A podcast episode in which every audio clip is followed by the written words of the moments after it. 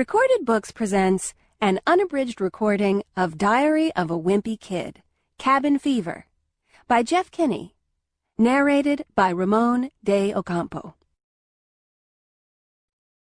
November. Saturday. Most people look forward to the holidays, but the stretch between Thanksgiving and Christmas just makes me a nervous wreck. If you make a mistake in the first 11 months of the year, it's no big deal. But if you do something wrong during the holiday season, you're gonna pay for it. Like, well, maybe pinching your little brother. That happened one year, and I only got one stinking present. It's too much pressure to be on your best behavior for a whole month. The most I can really handle is six or seven days in a row. So if they move Thanksgiving to the week before Christmas, it would be fine by me. Kids whose families don't celebrate Christmas are lucky because they don't have to stress out whenever they do something wrong at this time of year. In fact, I have a few friends in that category who I think act a little extra jerky around now just because they can. The thing that really makes me nervous is this whole Santa issue. The fact that he can see you when you're sleeping and knows when you're awake really creeps me out. So I've started wearing sweatpants to bed because I really don't need Santa seeing me in my underwear. I'm not really convinced that Santa has the time to keep an eye on you 24 hours a day anyway. I figure he can only check in on each kid once or twice a year for a few seconds, and with my luck, that happens at the most embarrassing moments. Like, for example, when I pick my nose. If Santa really does see everything you do, then I could be in trouble. So when I write him, I don't say what I want for Christmas and all that. I use my letters to paint myself in the best possible light. Dear Santa, I did not throw a crabapple at Mrs. Taylor's cat, even though it might have looked that way from a distance. Sincerely, Greg Heffley. Then there's this naughty or nice list they're always talking about. You hear about it, but you never actually get to see it, so it's up to grown-ups to tell you where you stand at any given moment. And something about that just doesn't seem right. Like my mom might say, If you help me with these groceries, I'll bet it'll be just enough to make Santa's nice list. I kind of wonder how accurate the list really is, anyway. There's a kid named Jared Pyle who lives up the street from me, and if there's anyone who deserves to be on the naughty list, it's him. But last year he got a dirt bike for Christmas, so don't even ask me what Santa was thinking on that one. It's not just Santa I've got to worry about either. Last year, when Mom was going through some old boxes, she found a homemade doll from her childhood. Mom said the doll is called Santa Scout, and that his job is to watch how kids behave and then report back to Santa at the North Pole. Well, I'm not a fan of that idea. First of all, I think you have a right to privacy in your own home. And second, Santa Scout gives me the willies. I don't really buy the idea that this doll is feeding Santa information. But just in case, I try to be extra good whenever I'm in the same room as Santa Scout. But it probably doesn't matter anyway, because my older brother Roderick is constantly feeding Santa Scout bad information about me. He'll look right at Santa Scout and say, I, Greg Heffley, took a $20 bill out of my mother's purse. What? Every morning when I wake up, Santa Scout is in a new place, which I guess is supposed to prove that he traveled to the North Pole overnight. But I'm starting to wonder if it's really Roderick who moves him.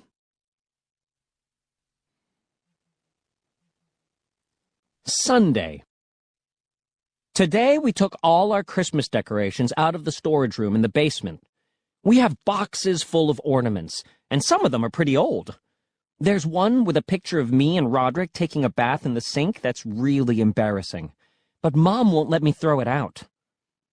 We put up the tree in the living room and started hanging ornaments on it. My little brother Manny was taking a nap upstairs. And when he woke up and found out we were decorating the tree without him, he had a total meltdown. The reason Manny was so upset was because someone hung his favorite ornament, this candy cane he really likes. So Mom took it off the tree and handed it to Manny to hang up himself. But Manny wanted his ornament to be the first one on the tree. So that meant we had to take all the decorations down, just so he could get his way. And that's just the kind of thing that happens in my house every single day. Mom hasn't started to use the threat of Santa as a way of getting Manny to behave, but I'm sure she will soon. I don't think it's such a good strategy for keeping us in line, though, because the second Christmas is over, Mom doesn't have any real leverage. I mean, it's hardly going to work if she threatens, Well, the Easter Bunny is going to be very disappointed in you boys. Monday. Right before Thanksgiving break, there was a contest at school to see who could come up with the best anti-bullying slogan, and the grand prize was a pizza party for the winning team.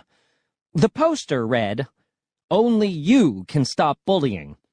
Form a team of up to five people and come up with the best anti-bullying slogan. The winning team will get a pizza party in the cafeteria. Let's make bullying extinct. Everyone wanted that pizza party and people didn't care what they had to do to win it. Two groups of girls in my grade came up with slogans that were really similar, and each group accused the other one of stealing their idea. One claimed, bullies are mean. The other, bullies are meanies.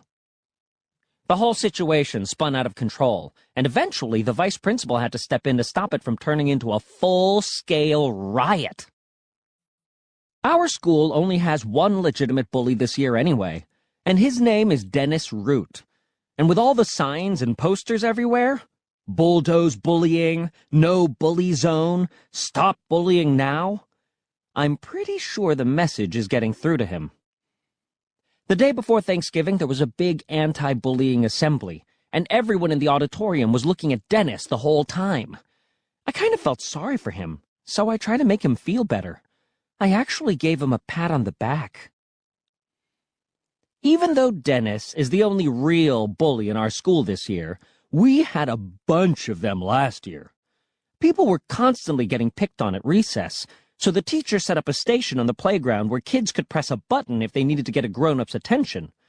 Unbelievably, it read, Tell a teacher station. Press button for help. Well, the teleteacher station just ended up being a convenient place for the bullies to hang out and find their next victims. Because anytime anyone got near it, Rah! Run away! The teachers say teasing counts as bullying too, but I don't think there's any way they're going to put a stop to that. Kids are always calling each other names and that kind of thing at my school. In fact, one of the reasons I try to stay under the radar is because I don't want to end up getting stuck with a nickname like Cody Johnson did. In kindergarten, Cody stepped in some dog poop at recess, and ever since then, people have called him Dookie.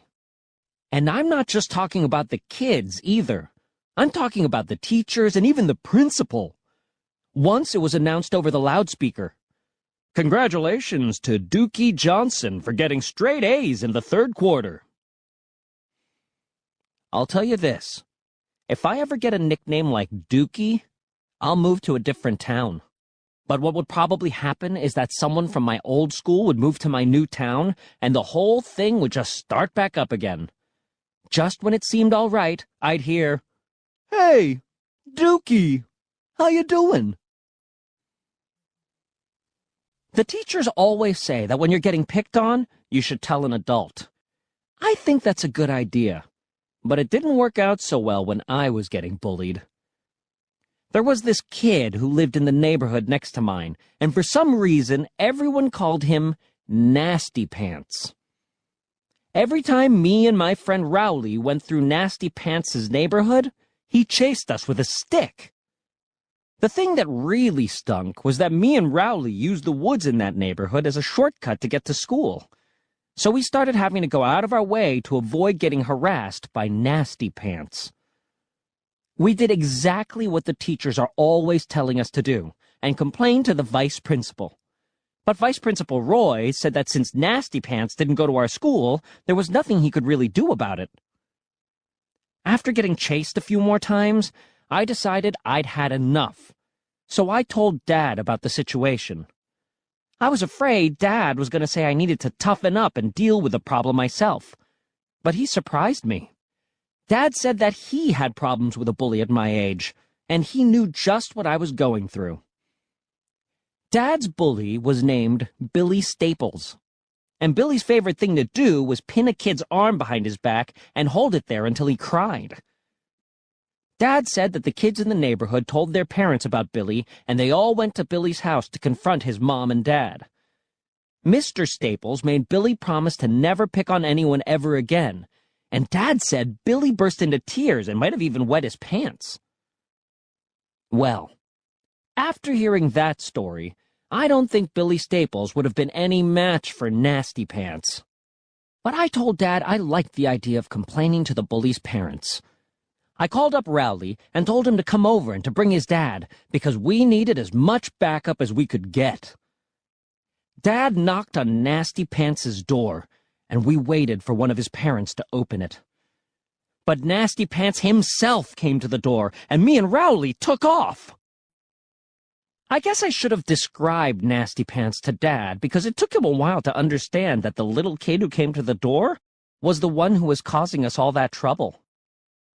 Dad talked to Mrs. Pants, and she told Dad her son was only five, and that he just gets a little wound up sometimes. On the way home, Dad was pretty mad at me for letting myself get bullied by a kid who was still in kindergarten. But let me just say in my defense that when some kid is chasing you with a stick, you don't stop to ask him how old he is. Tuesday. They took the last piece of playground equipment away at school today. We started off the year with all sorts of things, like monkey bars and swings and stuff, but now the playground is an empty sawdust pit. So recess is basically like a prison yard. I heard the school was having trouble paying the insurance for the playground, so every time there was some kind of accident or injury on a piece of equipment, the easiest thing to do was just remove it. In October, Francis Knott went flying off the swing set and landed on the seesaw, so that took out two big items right there. We lost the monkey bars when a girl named Christine Higgins climbed to the top and then got too scared to come down. The teachers aren't allowed to touch kids, so they had to call Christine's parents to come and get her. Eventually, the only piece of equipment left was the balance beam, and I figured nobody could get hurt on that thing. But believe it or not, some idiot wasn't looking where he was going the other day, so now that's gone too. Without any playground equipment, there's really nothing for us to do.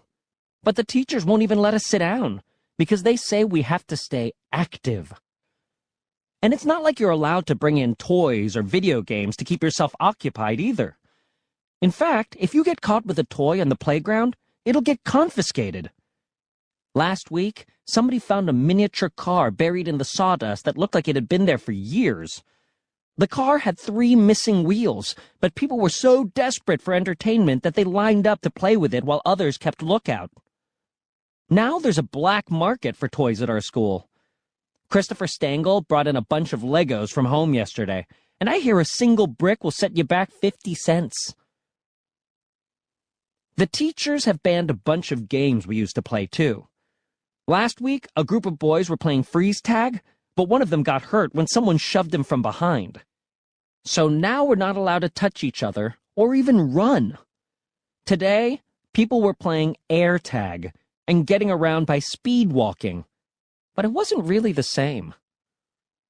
If you ask me, I think people are getting too carried away with all this safety stuff. I went to Manny's Pee Wee soccer game, and all the kids had to wear bicycle helmets. The only good thing about the playground equipment being gone is that now I actually have a chance to start doing well in school. I'm one of those people who has a hard time focusing when the teacher is talking and when another class is having recess right outside the window, it's practically impossible to pay attention. Wednesday. Okay, I take back what I said about being glad the playground equipment is gone. Now the kids at recess don't have anything to do, so they just stare in through the windows, and that's seriously distracting when you're trying to take a test. It doesn't help that I'm not exactly the fastest test taker. In third grade, I had a teacher named Mrs. Sinclair who taught us all these great tricks for remembering multiplication facts. But they seriously slow me down. Eight times four is thirty-two, thirty-two, thirty-two. Eight times four is thirty-two, and now you know it's true. Earlier this year, we had a math teacher named Mr. Sparks who used to stand on his chair every time he wanted us to remember something important. But once, when Mr. Sparks was trying to get us to remember a math concept, one of the legs on his chair broke and he fell. Mr. Sparks broke his collarbone, and I heard he's suing the school over it. I don't remember the concept he was trying to teach us that day, but I do always remember never to stand on the furniture. During recess today, everyone was just waiting to go back inside. But then Rowley got up and started skipping around the playground. A few people started cheering and clapping. They must have thought Rowley was protesting all the new rules by skipping instead of running, but the truth is, Skipping is just something Rowley likes to do. For some reason, it really gets on my nerves when Rowley skips, so it bugged me to see him prancing around the playground like that. Skipping is actually a real sore subject between the two of us. Rowley says I'm jealous of him because I don't know how to skip, but I think it just looks stupid. I will admit that I never exactly got the hang of skipping. In fact, I was the only kid in first grade who couldn't do it. I was afraid I'd be held back until I learned how to skip, but luckily, they let me move on to second grade. Still, I'm worried it's going to come back to haunt me later on. Like maybe when I'm 18 and graduating, the principal might say, Greg Heffley will not be receiving his diploma due to an inability to skip. Sometimes I wonder how me and Rowley ended up being friends in the first place, since we're so different. But at this point, I figure we're stuck with each other. So I just try to overlook the things he does that annoy me.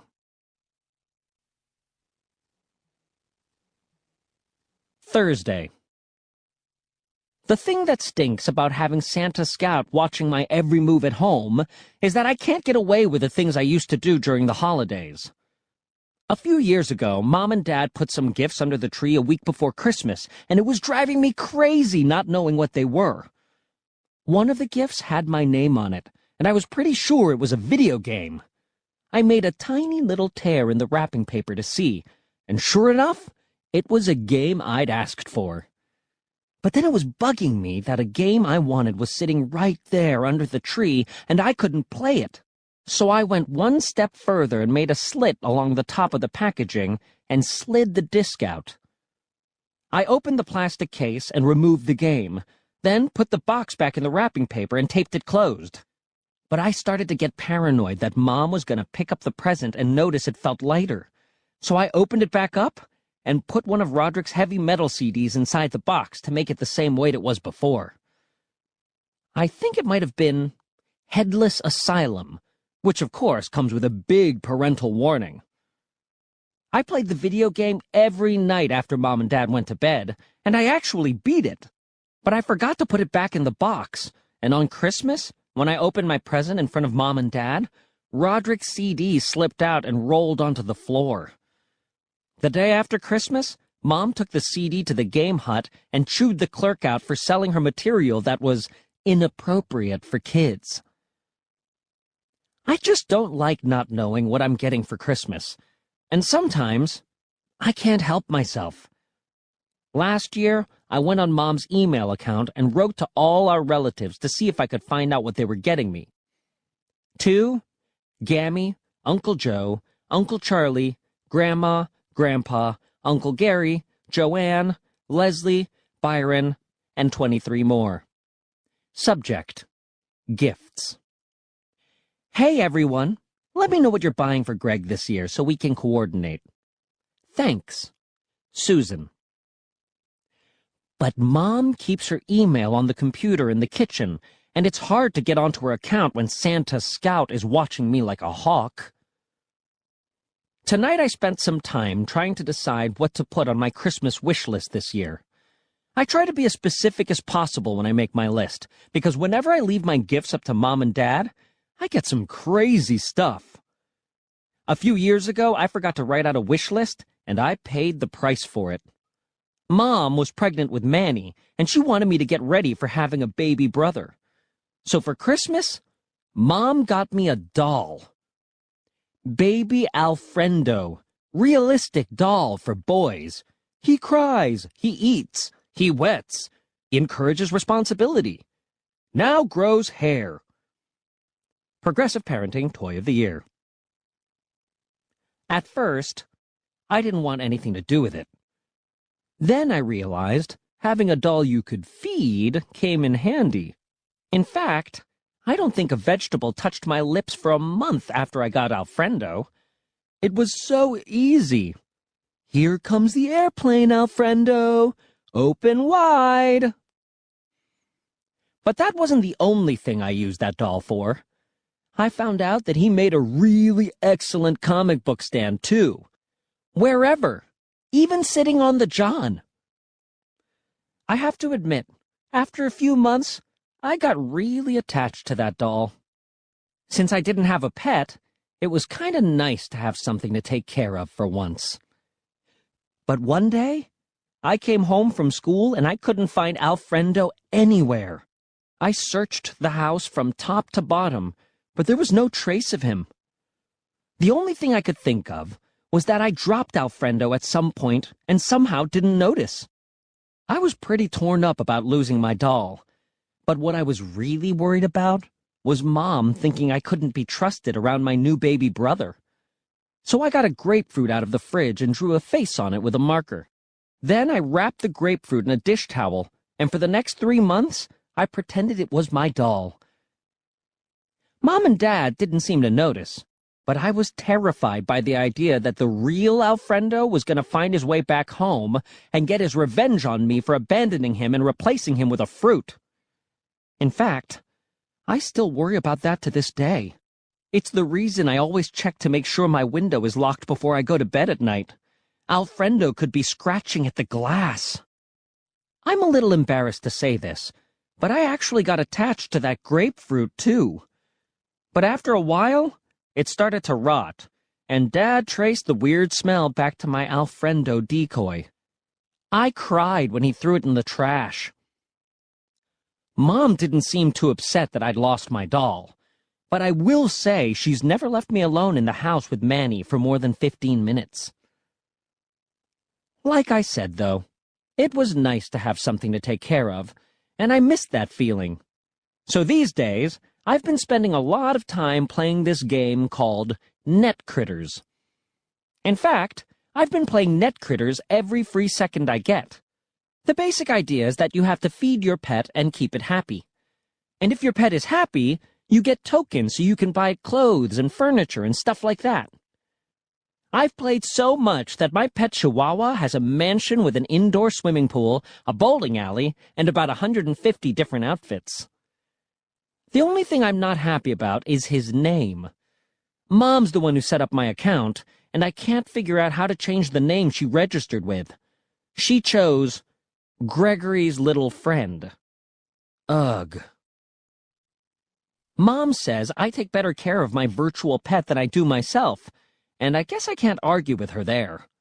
Over the weekend, I played for 16 hours without even taking a break to go to the bathroom.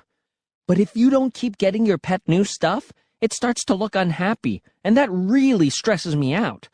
You'll see the mood meter say, Gregory's little friend is feeling queasy. The problem is, you can only earn a certain number of tokens, and after that, you have to buy them with real money.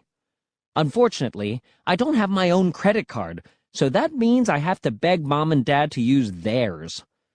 And it's not real easy to convince Dad to break open his wallet so you can buy a fancy outfit for your virtual pet because you want to see the mood meter say, Gregory's little friend is feeling snazzy. This year, I'm going to ask for a bunch of critters cash for Christmas, but I'm still trying to figure out what to put on the rest of my wish list. I could actually use a lot of different things, because a couple weeks ago when I spent the night at the hospital getting my tonsils out, Manny sold half of everything I owned at a yard sale for a dollar. But I'm not so sure I should ask for a normal gift like a video game or a toy this year. What I've realized is that every time you get something cool for your birthday or for Christmas, within a week, it's being used against you. For example, I got this great remote control helicopter for my birthday, and a week later, there was my dad saying, We'll be taking this away until your English grade improves. That was the last I saw of the helicopter. One thing I know for sure is that this year I'm only accepting store-bought presents. Last Christmas, Mom gave me a really nice hand-knit blanket, and I had that thing wrapped around me for half the winter. But I found a picture of the very same blanket on Great Uncle Bruce, who passed away a few years ago so I pawned it off on Roderick for his birthday. Sunday. I was going to play Net Kritterz all weekend, but yesterday, Mom said the amount of time I'm spending playing that game is unhealthy, and that I had to interact with a real live person. So I called up Rowley and asked him to come over, even though I was still a little bothered by the whole skipping thing. When Rowley got to my house, we sat down in front of the TV to play video games, but Mom said we had to shut off the machine and interact face to face. But one of the things that makes my friendship with Rowley work is that he doesn't mind watching me play video games. Plus, the reason our ancestors invented technology in the first place was so they didn't have to interact with one another. Mom sent me and Rowley down to the basement, and the two of us tried to figure out what to do. I'd asked Rowley to bring some DVDs with him so we could stay up late watching movies. But he only brought home movies, and you couldn't pay me to watch those. I mean, really, Rowley's fifth grade play? Rowley's birth? Mom brought us down some wacky sentences books, where you fill in the blanks to create funny phrases. For the first round, Rowley came up with the words, and I wrote them down in the blanks. The phrases we made were actually pretty funny. But what wasn't funny was Rowley's new habit of saying LOL instead of laughing. Our cafeteria has really smelly food. LOL. The pizza is purple, and the french fries are slimy. LOL. LOL. It was really driving me crazy. So we switched roles, and I came up with the words instead. Rowley started by asking me for the name of a sport, so I said volleyball. But he told me it's volleyball with a B. So then we got into this huge argument about what letter volleyball starts with. I found a dictionary and handed it to Rowley and told him to look it up himself. But instead of flipping to the letter V, Rowley read every single word in the B section, and when he couldn't find volleyball, he started over from the beginning. Bacon, bacteria, badger. Rowley accused me of having an outdated dictionary and said that's why volleyball wasn't in it. So then we got into an argument about what year volleyball was invented. By this point, Rowley was really getting on my nerves, and I realized we'd better change gears or we were going to end up in a fight, as usual. I told Rowley maybe we should do something different, and he said he wanted to play hide and seek. But the problem with playing hide and seek with Rowley is he thinks that when he can't see you, you can't see him. So that makes him really easy to find. I decided we just needed a break from each other. So I came up with an idea. I told Rowley we were going to see who was braver, me or him, and we stepped out the sliding glass door. Each of us had to walk into the woods and write our name on the tree fort we built last summer. And whoever chickened out was wrong about volleyball and had to call the other guy Sir for the rest of his life. Rowley seemed to think that was a fair deal. I told Rowley I'd go first, and I walked into the woods. But as soon as I knew he couldn't see me, I ran around to the front of my house. There's no way I was going to go into those woods by myself at night. I had written my name on the tree fort when me and Rowley built it over the summer, and that's the reason I came up with the dare. I walked in the front door, made a bowl of ice cream, and relaxed for a while. And I have to say, some time to myself was just what I needed. Once I finished my ice cream, I walked around the side of the house, rubbed some dirt on my face and clothes, then came running out of the woods. I screamed, there was a big dog or a bear or something back there, but luckily I outran it.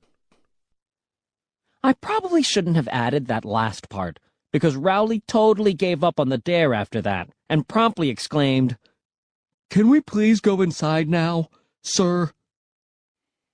Anyway, that break was just what the doctor ordered, and the rest of the night was argument-free, because I think Rowley was appropriately terrified. This morning, my family headed to church, and Rowley came with us. I don't think Rowley's family really goes to church that much, so he's not used to all the rules about what you're supposed to do and when. So I always have to tell him when you need to kneel and stand and all that. Toward the end, we all did the peace be with you part, where you're supposed to shake everyone's hand. I said, peace be with you to Rowley, but he started giggling. I think he must have thought I said, Peace be with you, like the vegetable. I said, Peace be with you. He said, No, peace be with you. I don't think Rowley totally understood that you're just supposed to shake hands with people either, because when the woman in the pew behind us said, Peace be with you, Rowley gave her a big wet kiss on the cheek. After church, we dropped Rowley off at his house, and I was glad he was gone and that I could go back to playing my game. And since he spent the whole ride saying, Peace be with you, something tells me Mom felt the same way. December Tuesday Today I was playing Net Kritterz in my room and Mom walked in. She watched for a while, then asked what I was doing in the game. I explained that I was watching my Chihuahua watch TV, because if your virtual pet watches at least two hours of commercials a day, it makes him happy and you get 20 bonus tokens. Then I asked Mom if she wouldn't mind spotting me 10 bucks because the Net Kritterz store just started carrying trampoline shoes, and I was pretty sure Gregory's little friend would really like to have them. But I guess I picked the wrong time to ask Mom for a loan, because it seemed like she was in a bad mood. She said I didn't have any appreciation for the value of money, and that if I wanted to pay for my Net Kritterz habit, it was going to have to come out of my own pocket. I told Mom I didn't have any money of my own, and that's why I kept hitting up her and Dad. But she said there were plenty of things I could do to earn some. She said it's supposed to snow tonight, and I could go out and shovel our neighbors' driveways tomorrow. I really don't feel comfortable knocking on doors and asking our neighbors for money. My school has three fundraisers a year, and I have to go from house to house begging people I hardly know to buy something from me. And half the time, I don't even really know what it is I'm selling. I mean, what in the world are hardy geranium bulbs? I wish the school would give us something useful to sell, like candy bars or cookies. The Girl Scouts are lucky because at least they get to sell stuff people actually want. The way the system works with these fundraisers is that us students do all the work and the school gives us these junky prizes as rewards. One time, I sold $20 worth of gourmet coffee beans, and all I got was a cheap yo-yo that broke before I even got off school property. But Rowley really got stiffed. He sold $150 worth of beans and got a Chinese finger trap as his prize. It actually worked like it was supposed to, but Rowley couldn't get his fingers out, and his mom had to cut it off when he got home. Last year, the school tried something different. They had us sell raffle tickets, and whoever won the raffle will get a spring yard cleanup from the seventh grade class. Mrs. Spangler, who lives down the street from me, won the raffle, and on the first day of spring, the whole seventh grade showed up at her house. But there were only two rakes for all those kids, so most of the class just ended up sitting around with nothing to do. And by the time the spring cleanup was done, Mrs. Spangler's yard was worse off than when it started. The new thing the school is doing is these walkathons. The idea is that we'll walk around the track at school a certain number of times, like 100 or 200 laps, and get our neighbors to sponsor us for each lap we complete. I can understand asking someone to pay for seeds or coffee beans or whatever, but I don't know what kind of person gets pleasure out of having some kid walk around a football field a couple hundred times. The reason the school put on the walkathon in September was so they could pay for a billboard near the town park that said, Keep the town park clean. I couldn't figure out why the school didn't just skip the walkathon and have the kids clean up the town park instead. But I guess if the seventh grade was involved, they might have completely trashed it. I've done the math, and I've figured out that each grown up on my street gives me an average of $23 a year for school fundraisers. So I should just invite all the neighbors to my house once a year and tell them to bring me the 23 bucks in cash, because it sure would save everyone a lot of pain and anguish. Wednesday. It snowed last night, just like Mom said it would. And while all the other kids in the neighborhood were enjoying their day off from school, I was pounding the pavement looking for work. I thought about whose door I should knock on first, but it wasn't easy. Mrs. DeRocher lives right across the street, but she's a little too affectionate. How about a hug, Gregory? And I usually do my best to avoid her. Then there's Mr. Alexander, who moved into the Snellis house. He must not have worn braces as a kid, because his teeth aren't very straight. Unfortunately, the first time Dad met Mr. Alexander was on Halloween. Dad must have thought his teeth weren't real, and he called them hilarious. So I decided to skip Mr. Alexander's house, too. There are people who live on my street that I haven't spoken to in years. When I was about four, Mom and Dad had a cocktail party for some of the couples in the neighborhood, and I went downstairs during the party to use the bathroom. But I guess back then, I didn't know you were supposed to keep the door locked, so Mr. Harkin walked right in on me, catching me in the act. Oops, sorry about that, buddy. When I was done, I found Mom and told on Mr. Harkin, and I'm sure he felt like a jerk. So I'm not about to knock on the door of some guy I ratted out when I was in preschool and ask him for money either. Today, I realize there's just too much history between me and the people in my neighborhood, so I decided to go one street over to Prentice Lane and start fresh. I walked up to the house on the corner and knocked on the door, but I recognized the lady who answered. She was Mrs. Melcher, one of Grandma's friends from bingo. I told Mrs. Melcher I was trying to earn a little money shoveling people's driveways and that I'd be happy to do hers for five bucks. But she told me she never gets visitors and invited me inside to chat. I didn't want to be rude, so the next thing I knew, I was sitting in Mrs. Melcher's living room, surrounded by the lawn ornaments she took inside for the winter. I felt a little uncomfortable, but I figured if I was going to ask someone for money, the least I could do was try and be polite. But all I could think about the whole time I sat there was how much money I could have been making if I just knocked on someone else's door instead.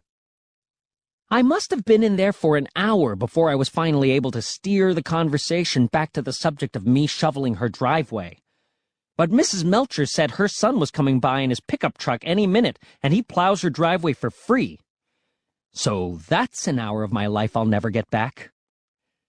I headed back out onto Prentice Street and started knocking on doors.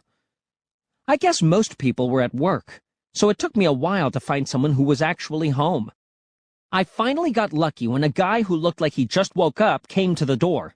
I told him I'd shovel his driveway for five bucks, and he said it was a deal. I got to work and was making pretty good progress, but it started snowing again while I was shoveling.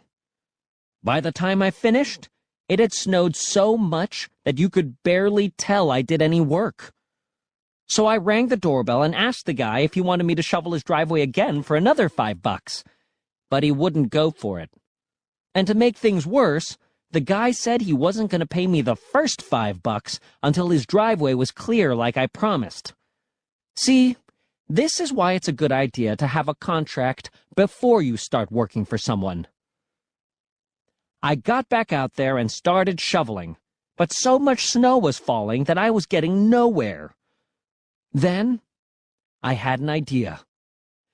Grandma's house was only a few streets away, and I remembered that she keeps her lawnmower in the garage, so I walked over to her place and pushed the mower back to the driveway I was working on. I thought the snow mowing idea was genius, and I couldn't believe no one had ever thought of it before. Unfortunately, it didn't go as smoothly as I hoped it would.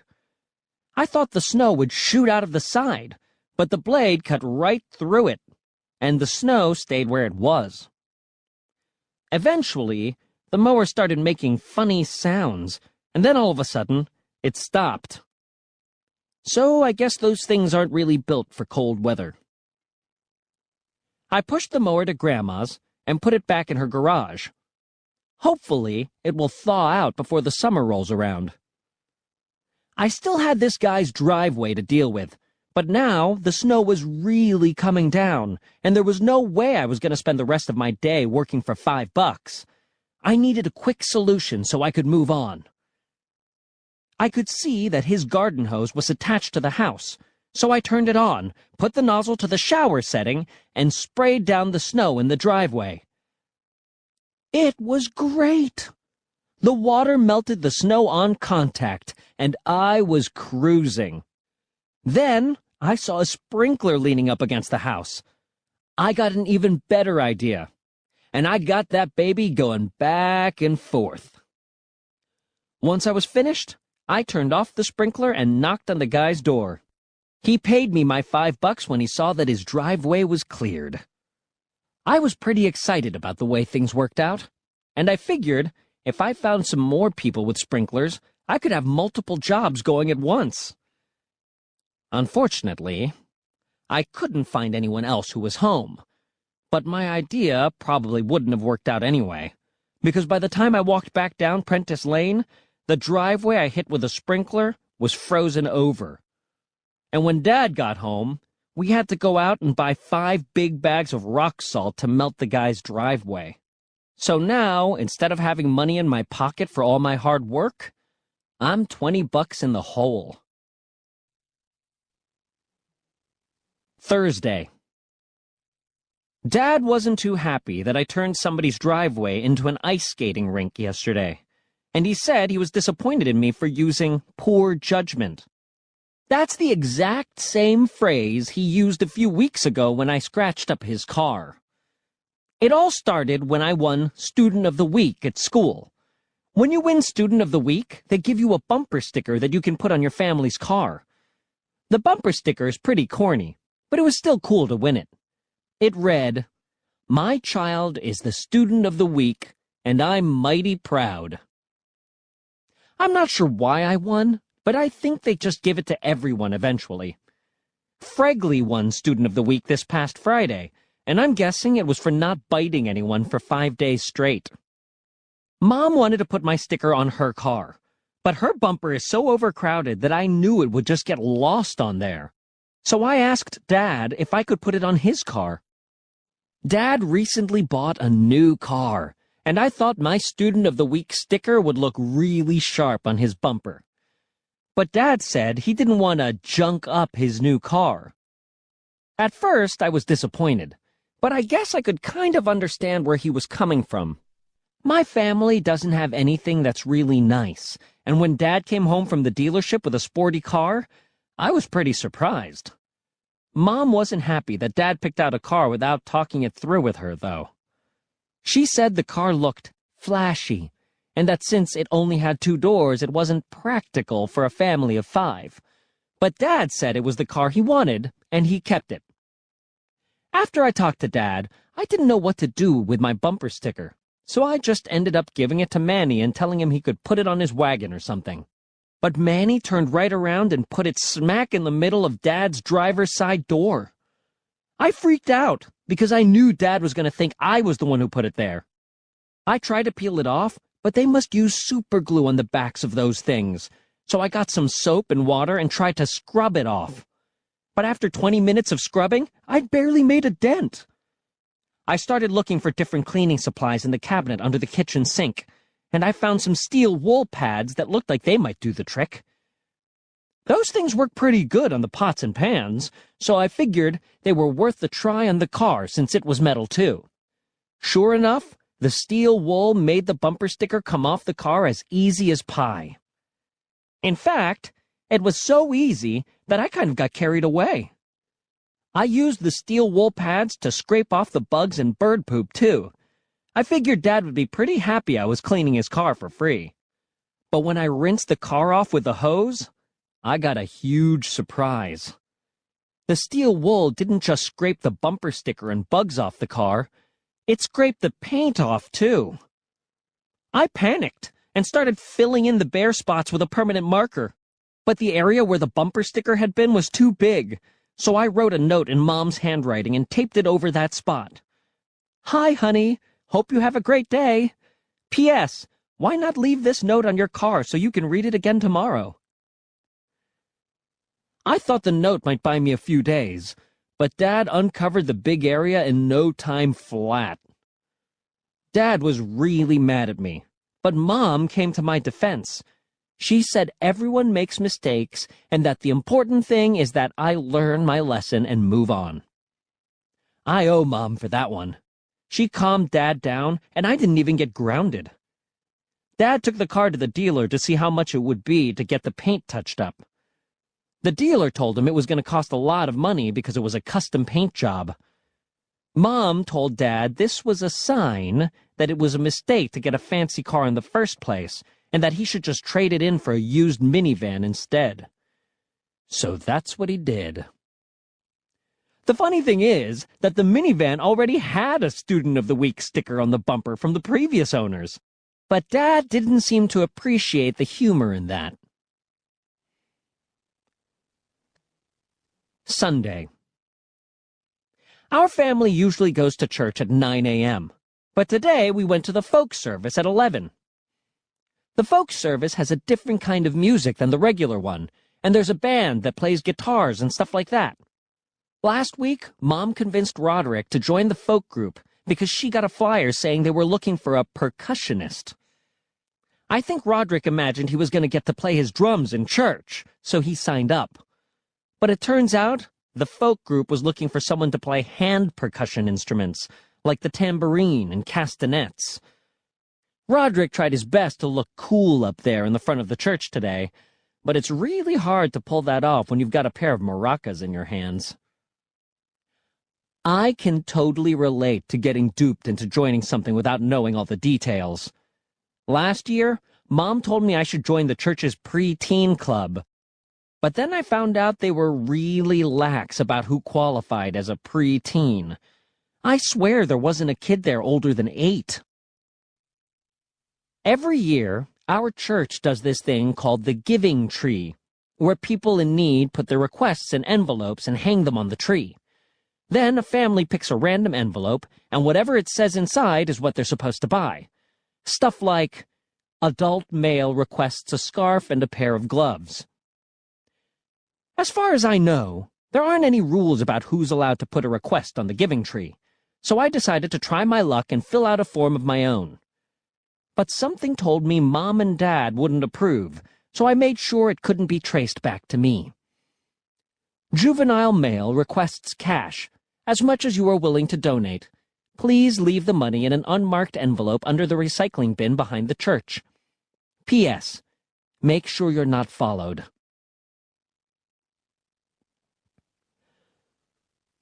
Monday. This year at school, they taped off a bunch of tables in the cafeteria so kids with nut allergies could eat in a separate section.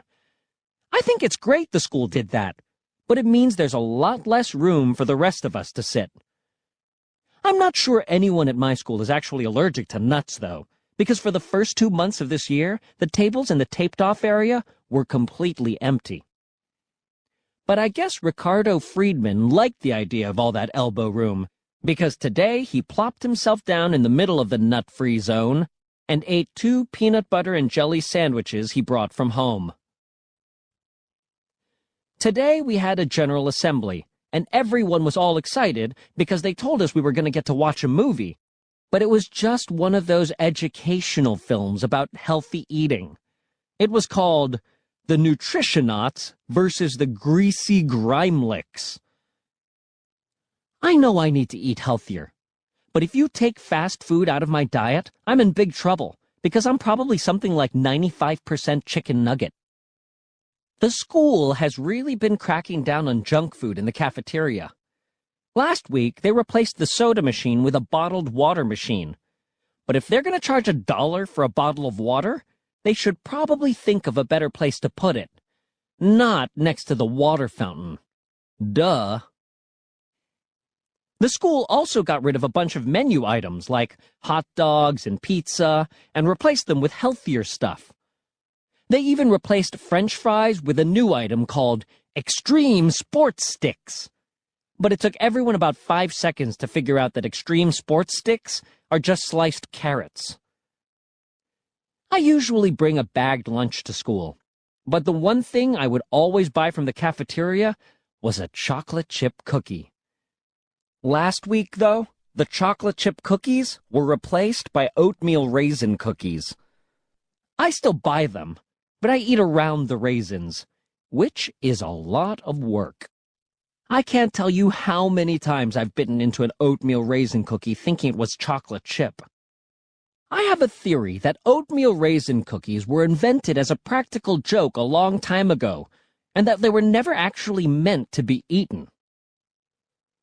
Most of the kids at school aren't too bothered by all the menu changes, but the thing that really set people off was when they took away the energy drinks, like my favorite, Rowdy Riot.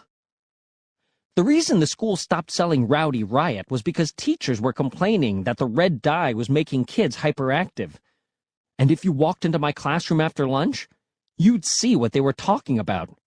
But when they stopped selling Rowdy Riot, people who were used to drinking three or four cans a day were totally unprepared to go cold turkey. In fact, some kids ended up having to go down to the nurse's office because they had the shakes from withdrawal. The school wouldn't bring Rowdy Riot back, no matter how much people complained. But the other day, Leon Goodson snuck in a backpack full of Rowdy Riot he'd brought from home and sold cans for three bucks a pop. At recess, a few kids who'd bought Rowdy Riot from Leon ducked behind the school and slurped down their drinks where no one could see them. But one of the recess monitors, Mrs. Leahy, got suspicious and went back there to see what was going on. Mrs. Leahy told everyone they had to pour out their drinks immediately or she'd report them to the principal. So they did. But the second she was gone, the kids took off their shoes and sopped up the puddles with their socks. Slurp, slurp. Tuesday. One of the reasons the school has been getting on us about our eating habits is because the presidential fitness test is coming up where they measure you on all sorts of stuff, like how many sit ups and chin ups you can do. Last year, our school was in the bottom 10% in the country, and I guess the school is trying to do anything they can to turn that around. Grown ups say there's a big problem with kids in our generation being out of shape because they don't exercise enough. But I don't think taking away our playground equipment is really helping matters. In one part of the presidential fitness test, they checked to see how many push-ups you can do in a row. The girls in our class did better than the boys, but that's only because the girls get to do an easier kind of push-up. The boys have to keep their whole body straight and go all the way to the floor and then all the way back up again. But the girls get to let their knees touch the ground, so they have a huge advantage. Not all the girls were happy they got to do easier push-ups than the boys, though. In fact, a couple of girls signed a petition saying they demanded to do the same kind of push-ups as the boys.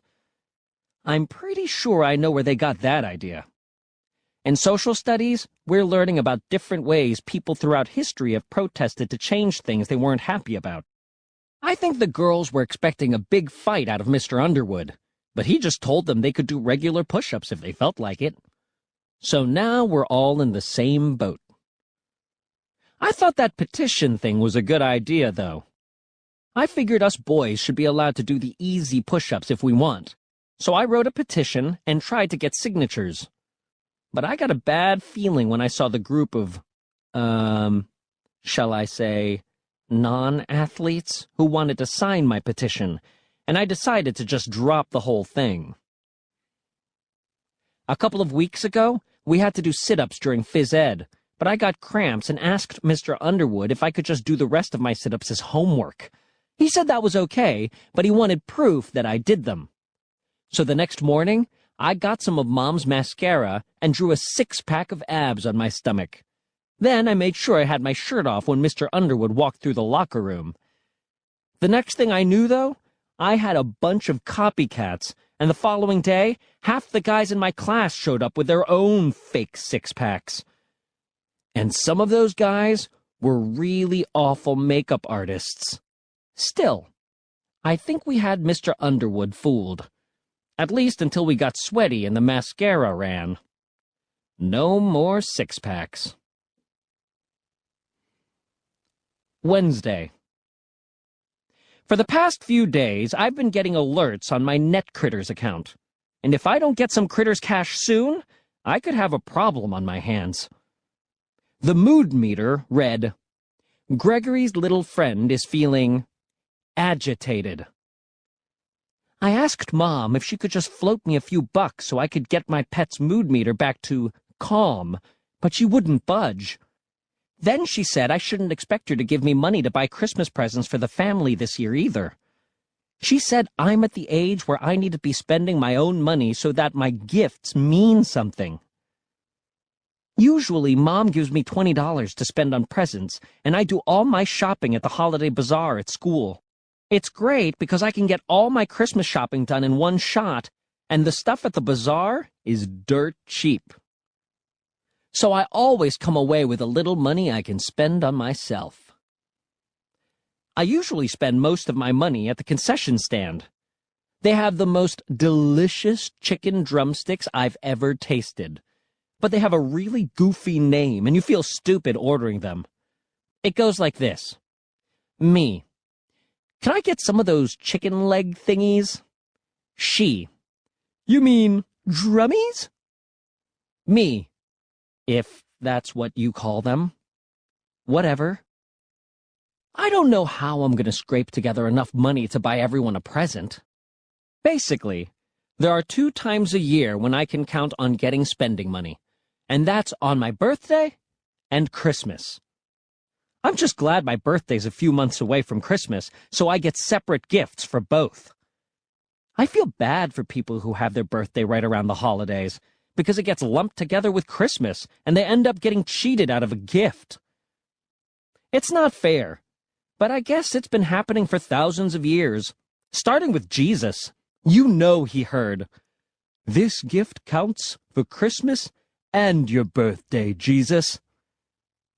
Gee, thanks.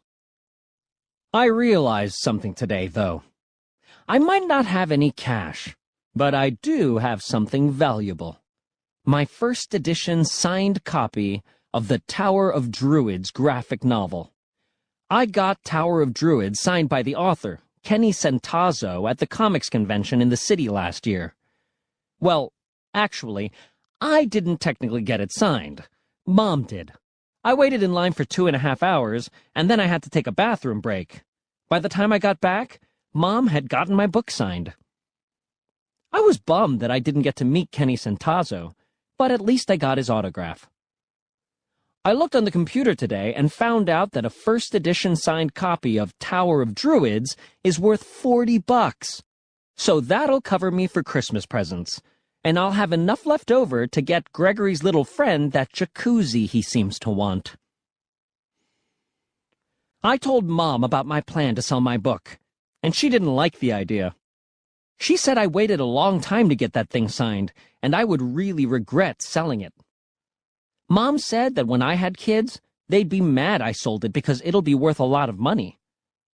Well, that settled it for me. I've already decided I'm not having any kids. I want to be a bachelor like my Uncle Charlie, who spends all his money on vacations and heated toilet seats and stuff like that, instead of forking it over to a bunch of ungrateful kids.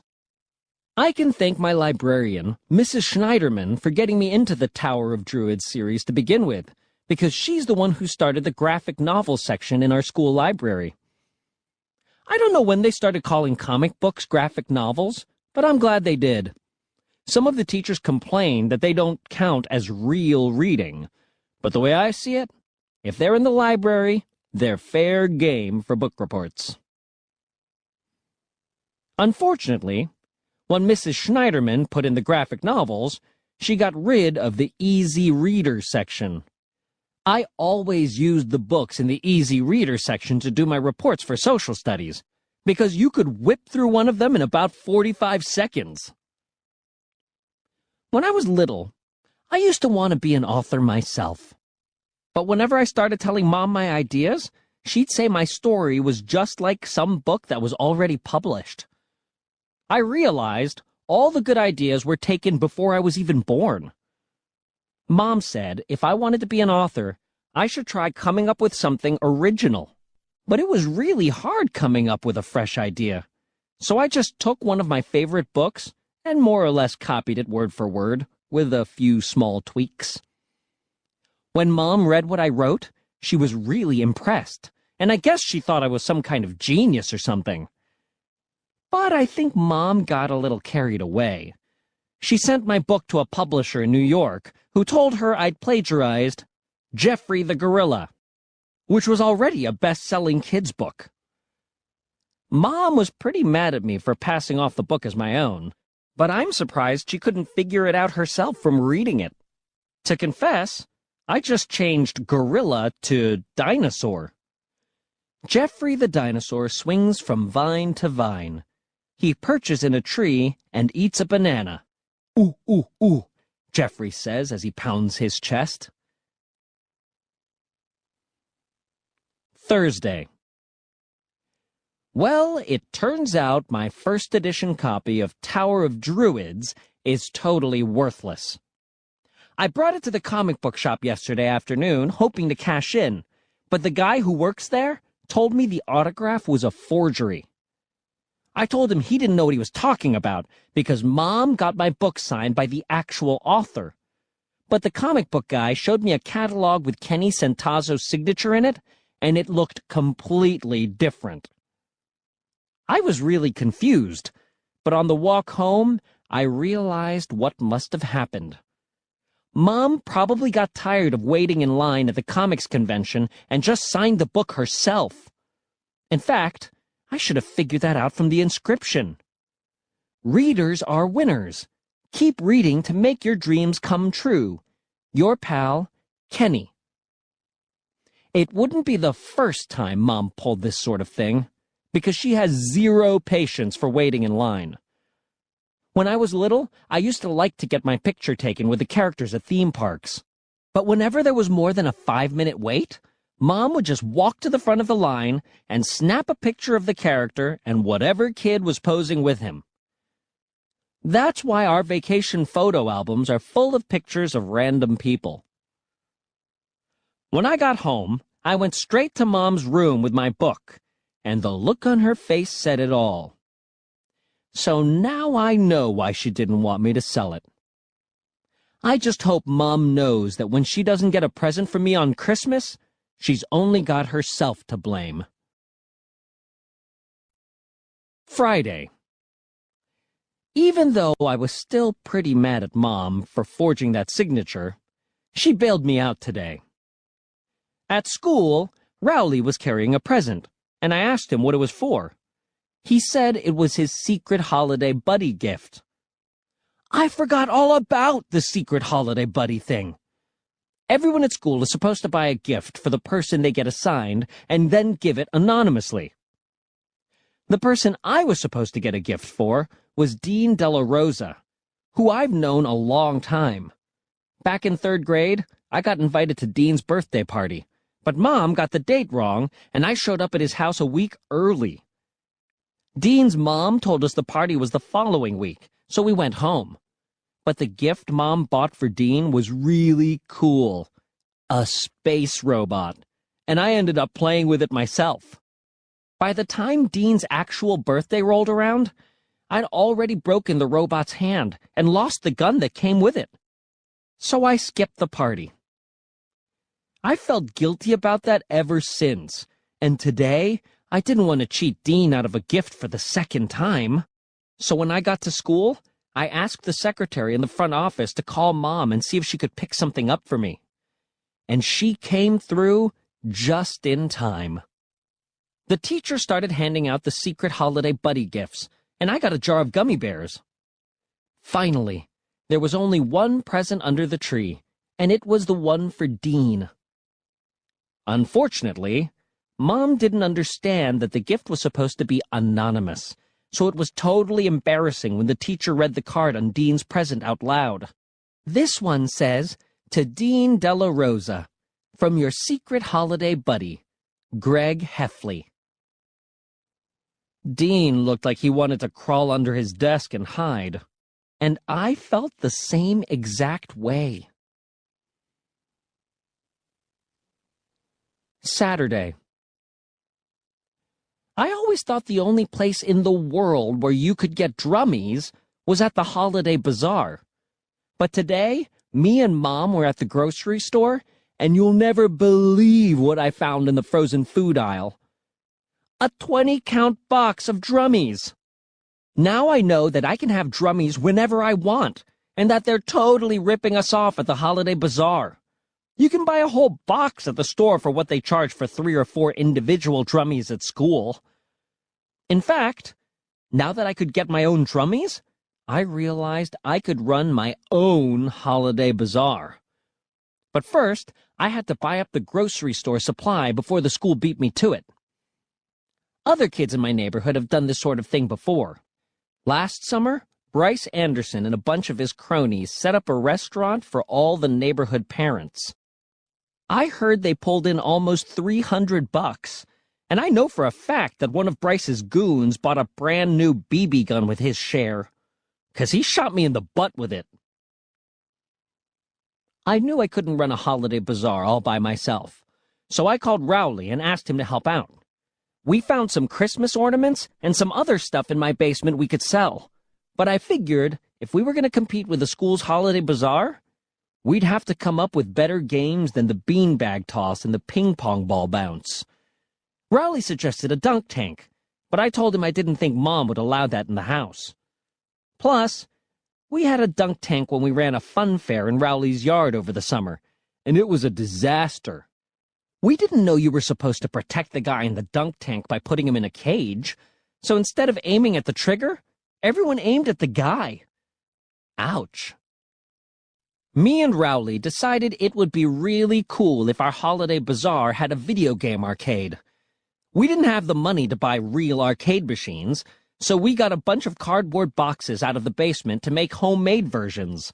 We started off with Pac-Man, because we thought it would be pretty easy to make. In Pac-Man, you've got a little character who goes around eating pellets while getting chased by ghosts. In our version, we were going to have Rowley on the inside of the box, operating ghosts glued to pencils, while the person who was playing the game maneuvered Pac-Man from the outside with a popsicle stick. We spent the next two hours making the box look just like the real thing. But while we were working, Rowley started asking questions about how long he was going to be in the box and what would happen if he needed a bathroom break. I gave him an empty two-liter soda bottle to keep in the box for when he had to go number one. Rowley asked what he would do if he needed to go number two, but I told him we'd cross that bridge when we came to it. Once we were done coloring in our machine, we started cutting out the groove where the popsicle sticks were supposed to go.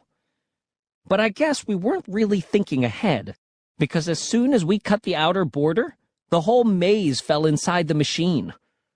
So I guess we're not going to make a lot of money on Pac-Man unless people are willing to pay 25 cents to see Rowley sitting in a box. Sunday. Me and Rowley still have a lot of work to do to set up our holiday bazaar. But I realized we'd better not wait until the last minute to let people know about it. So we went down to the town newspaper's office and told them we wanted to order up a full-page color ad in tomorrow's edition. They said an ad like that would cost a thousand dollars, and I told them we could pay for it the day after our event. But they wouldn't take an IOU, even when I told them how many drummies we were planning on selling. I suggested maybe they could just write an article about how two regular kids were putting together their own holiday bazaar and not charge us anything. But they told us they didn't consider our holiday bazaar newsworthy. I think it stinks that the newspaper basically gets to control the information people are getting. At home, I complained to Mom, and she suggested me and Rowley start our own newspaper and write about our bazaar. I thought that was a great idea, and we got right to work. We came up with a name for our paper and put together the front page. The Neighborhood Tattler. Headline Drummy's Pricing Scam Exposed. Tattler reporters have uncovered a price gouging scheme at the school holiday bazaar that has been running unchecked for years.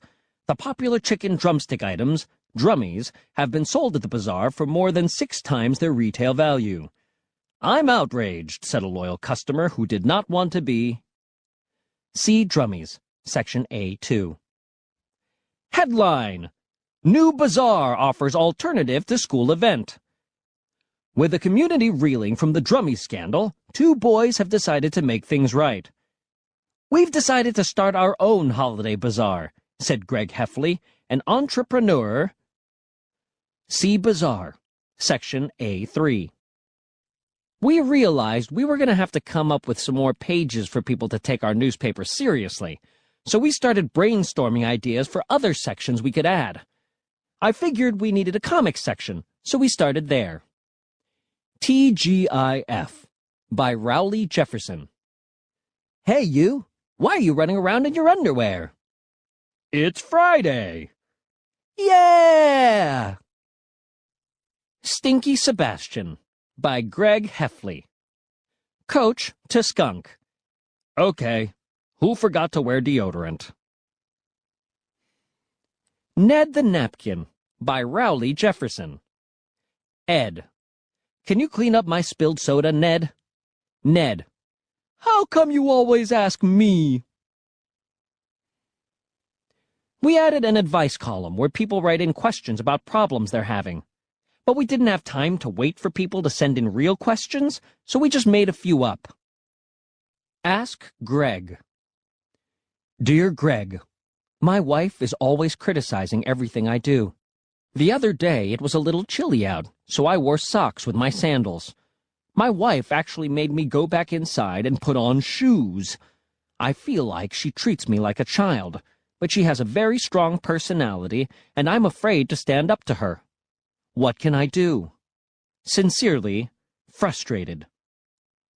Dear Frustrated, it's never okay to wear socks with sandals. You should apologize to your wife immediately. Greg. Dear Greg, are you single? Sincerely, the ladies. Dear the ladies, why, yes, I am. Greg. Rowley was all excited about this newspaper, and he said he wanted to be like a real reporter and go out looking for stories. So I told him he should go around the neighborhood and see if he could dig up any dirt. But what Rowley came back with wasn't exactly hard-hitting news. Headline Kitten Has a Fun Day by Rowley Jefferson. Yesterday, Mrs. Salter's kitten Mittens was seen frolicking in her front yard. Mittens spent an hour and a half chasing after a butterfly that was flying around Mrs. Salter's azaleas, and when the butterfly flew off, Mittens got very interested in something that was jumping near the front porch. But by the time I got close enough to see what Mittens was chasing, the thing had hopped away. I decided to make myself editor in chief so I could control the kinds of things we had in our newspaper. Because if Rowley had his way, our paper would be like a little girl's coloring book. Mom told us we should go to some businesses downtown and see if anyone was willing to pay for ads to cover the cost of our first printing. The only person who was willing to buy an ad in our paper was Tony from Papa Tony's Pizza. And I'm pretty sure the reason he agreed to help is because we're in there at least twice a week, and he didn't want to lose our business. Tony gave us just enough money to buy some color ink cartridges, so we printed a hundred copies. Monday. Yesterday, we went around town trying to sell our papers, but nobody wanted to pay, and we had to start giving them out for free. When we handed a paper to Tony, he didn't seem too happy that his ad was running next to a negative review of his restaurant. Papa Tony's Pizza Stinks by food critic Greg Heffley. Have you noticed that Papa Tony's has started to really go downhill lately? It all started when they took the barbecue chicken pizza off of their menu and replaced it with a spinach pizza. Then they stopped selling grape soda.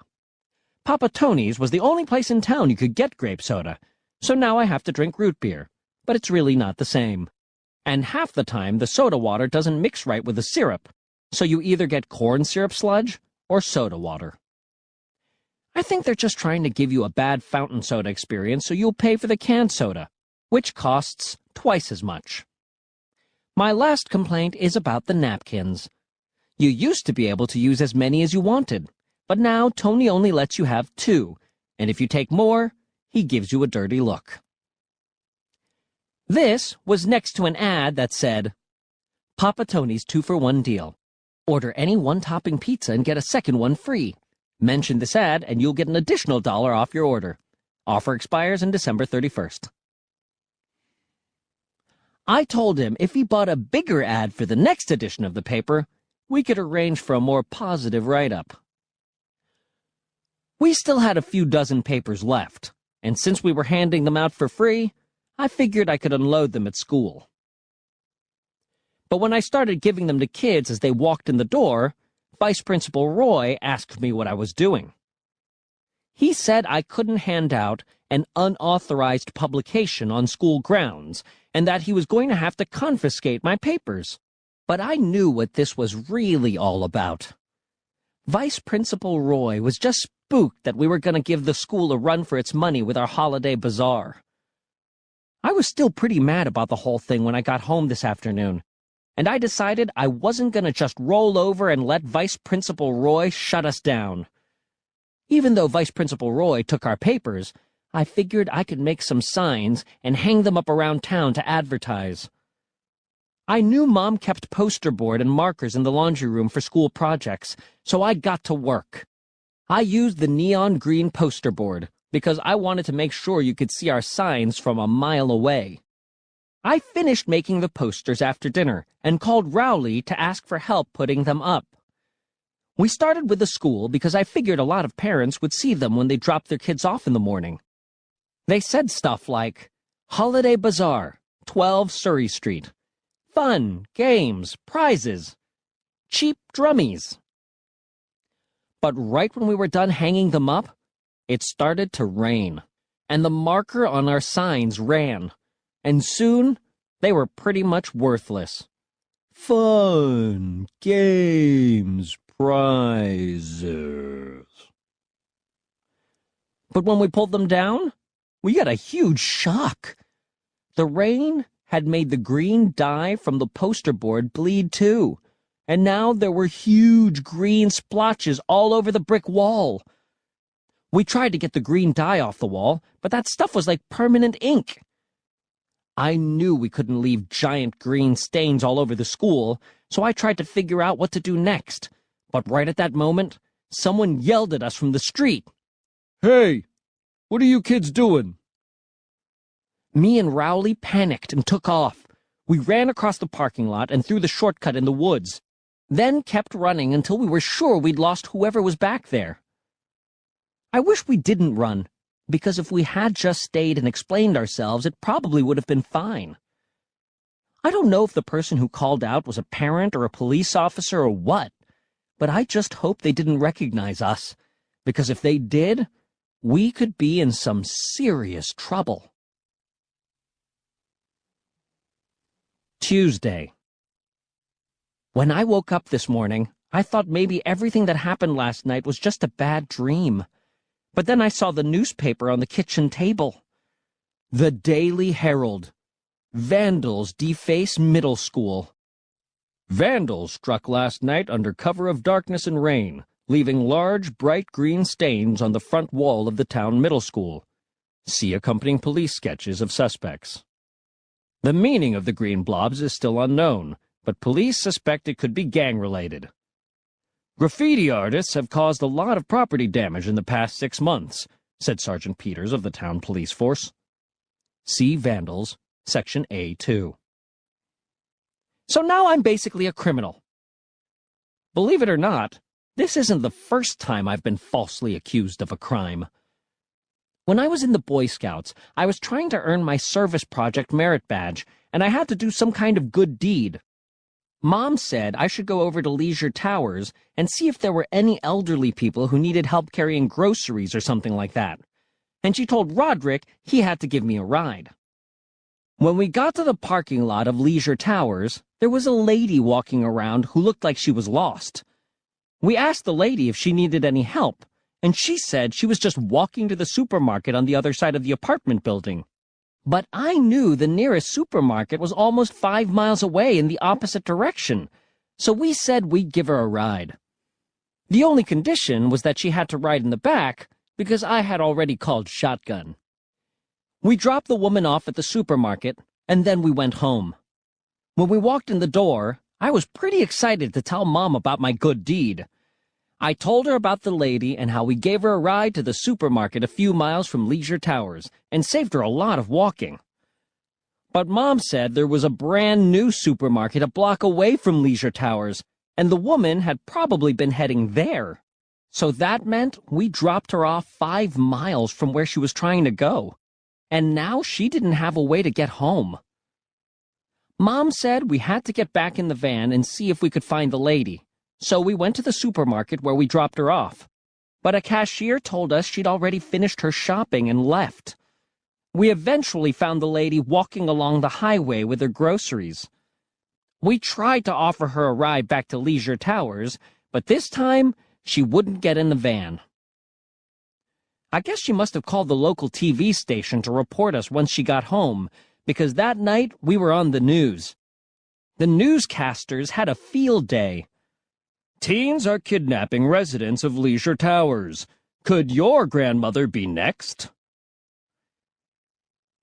This school vandalism thing seems a lot more serious, though. Luckily, the eyewitness sketches in the paper didn't really look like me and Rowley, so I thought maybe we'd be okay. But when I got to school, all anyone wanted to talk about was who was behind the green blobs. The school had a general assembly in third period, and the topic was the so-called graffiti on the front of the school. Vice Principal Roy said someone had spray painted the front wall, and he was sure the perpetrators were students at our school. He said someone in the auditorium knew who was responsible, and that it was terrible to live with a guilty conscience. Then he said he was going to put a locked box in the cafeteria to make it easy for someone to leave an anonymous tip. At lunch, I could tell Rowley was really freaking out, so I reminded him that this vandalism thing was a lot of baloney, and we didn't really do anything wrong.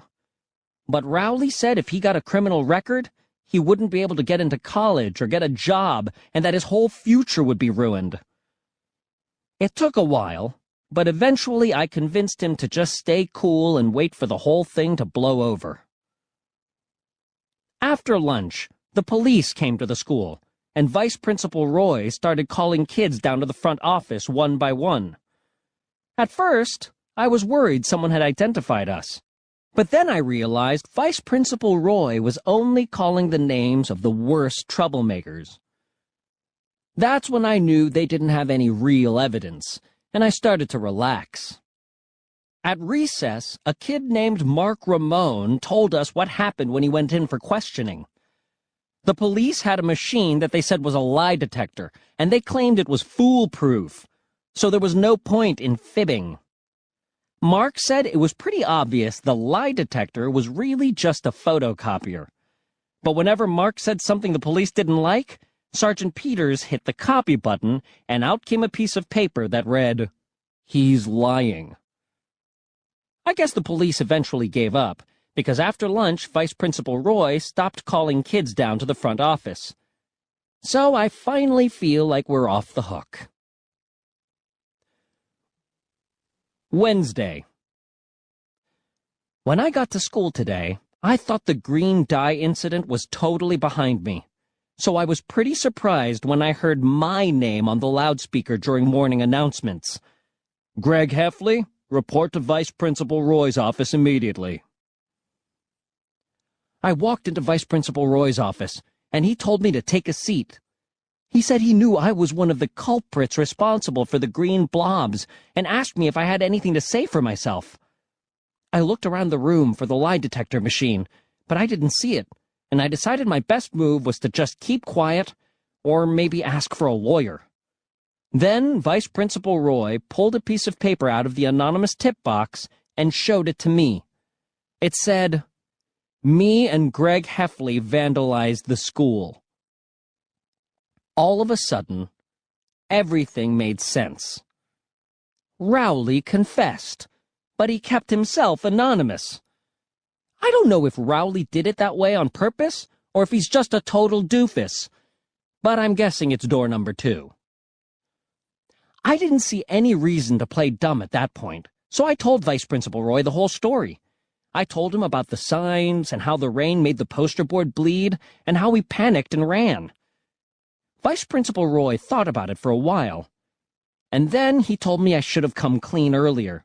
He said he was going to have to give me a punishment to make sure I learned my lesson, and said that after school, I had to scrub the green dye off the wall with bleach. Then he gave me a choice. He said I could name my co-conspirator, or I could just take the punishment myself. Let me tell you, that was not an easy one. I really wanted to stick it to Rowley for writing my name on that piece of paper. But I also didn't see the point in both of us getting in trouble for something that I basically dragged him into. So I decided this time around, I'd just take one for the team. And if Rowley gets into a good college or gets some dream job later on, I hope he remembers to thank me. Thursday. It took me two hours to scrub the green dye off the wall yesterday, and it was hard work. I tried to get Vice Principal Roy to get me a few steel wool pads so we could speed things along, but he told me I needed to stick with the bleach. I finally got home around 5 p.m., and there was a note on the front door. When I read it, I almost passed out. It was from the town police department. We came by, but no one was home. We will come back later. Sergeant Peters. I couldn't believe Vice Principal Roy gave me up to the police. I thought we were going to keep this between us, and that once I served my punishment, it was over and done with. All I know is, I can't go to jail. This year, they took our class on a scared straight field trip to the local prison. They had these prisoners talk to us about what their lives were like in jail, and it really freaked everybody out. But it wasn't the idea of being locked up that scared me. It was the fact that the toilets in the cells are right out in the open. I have a huge issue when it comes to privacy. It's bad enough at school when you come back from the bathroom and everyone wants to know all the details. Psst. Psst. Did you poop? Good grief! That's what I call nosy. I've never actually broken the law before, but when I was little, I thought I did. They used to have this thing at my supermarket called the Cupcake Club. where they gave a free cupcake to everyone under eight years old. I had a membership card and everything. Well, I kept taking a cupcake even after I turned eight, and every time I did, I thought I was going to get busted. Then this one time, an alarm went off at the exact moment I bit into a strawberry frosted cupcake with sprinkles. Ring! Looking back, I'm pretty sure what happened was that someone accidentally tripped the fire alarm or something, but I was convinced it was for me and that the cops were going to swoop in and place me under arrest. So I made a run for it. Luckily, Mom found me a few streets away, because as far as I was concerned, I was a fugitive and had started my life of crime. But this vandalism thing was a whole lot more serious than the Cupcake Club episode, so when Mom got home with Manny, I didn't tell her about the note. The person I was really worried about was Dad. I haven't been on his good side lately. In fact, this morning we had an incident I'm sure he's still sore over. I was asleep when I heard someone knocking on the front door, but I didn't want to get out of bed to answer it. I was hoping whoever was there would just go away and come back later. But the knocking got louder and louder, and the person out there was acting like a maniac. I buried myself in my covers and just prayed that whoever it was wouldn't knock the door down. I thought about calling the police, but then I remembered I was a wanted man and that I'd have to deal with this problem on my own. Eventually, I got brave enough to go downstairs and grab a baseball bat out of the garage to protect myself. Then it got quiet, and I pulled the curtain back to see if the person was still out there. But I was surprised to see Dad standing on the front step. He had gotten his tie stuck in the door and had left his keys inside, so he just needed me to open it to let him loose. So I'm sure Dad is ready to ship me off to juvenile detention the first chance he gets. In fact, if he's home when the police come, he'll probably hand me over into their custody without batting an eye. It turns out, I don't have to worry about Dad, at least not for the next 24 hours. It started snowing pretty hard around dinner tonight, and Dad called Mom to say it was too dangerous for him to drive home, so he was going to stay overnight in a hotel near his office. That means I've got until tomorrow to figure out my next move. Friday. It looks like I'll have more time than I thought. It snowed all night, and by the time I woke up this morning, the snow was three feet high. They even canceled school. Apparently, we're in the middle of a blizzard. Rowley actually called last night to tell me we were supposed to get a ton of snow, but I didn't believe him. Every year around this time, Rowley calls to tell me there's a huge snowstorm coming, and he's always wrong. His family taped one of those holiday specials a few years ago, and the night they recorded it, a severe weather warning was on the bottom of the screen. So now, the weather warning is a permanent part of the recording. Every time Rowley watches that holiday special, he calls me up and tells me a blizzard is coming. I used to fall for it, but I stopped believing him after he called me in a panic when he watched the special over summer vacation. So it looks like we're snowed in. Ordinarily, I would be really happy to be stuck in the house, because it would give me a good excuse to play Net Kritterz all day long. But my account is locked thanks to Manny. A few days ago, Mom decided it would be a good idea to teach Manny how to use the computer, so she let him play on my Net Kritterz account while I was at school. By the time I got home, Manny traded in everything I ever earned in the game for tokens, and then blew all of them in the Critters casino. And the worst part is that Manny somehow figured out how to change my password, so now I can't even play the game and earn my stuff back. For the past few days, I've been getting emails from Net Kritterz telling me I need to get back on the site, but there's nothing I can do about it. And if something doesn't change soon, I don't think my chihuahua is going to make it. I'm getting emails like, To Heffley Gregory, from Net Kritterz, subject SOS. Dear Gregory, Gregory's little friend misses you. Purchase more tokens for your virtual pet before it's too late. This isn't the only password Manny has changed, either. He figured out how to mess with the settings on our TV and change the parental lock feature. The parental lock thing is supposed to allow parents to control what their kids can watch, but Manny changed the settings so that the only shows we can watch are his favorites. And he won't give up the password, no matter how much we try to bribe him. Luckily, I can still play video games on the TV. But Mom just got this exercise game, and now she spends an hour a day using my system. When it got cold a few weeks ago, Mom said she wanted the whole family to use her exercise game so we'd stay active during the winter. I tried it out, but I don't really like to sweat while I'm playing video games. The problem is, the game keeps track of how much you exercise each day. So Mom was on my case about not using it. But then I figured out I could use the controller instead of my body, and within a few days, I had all the high scores on the game just by tapping the remote. When Mom saw my high scores, she took it as a personal challenge to beat them.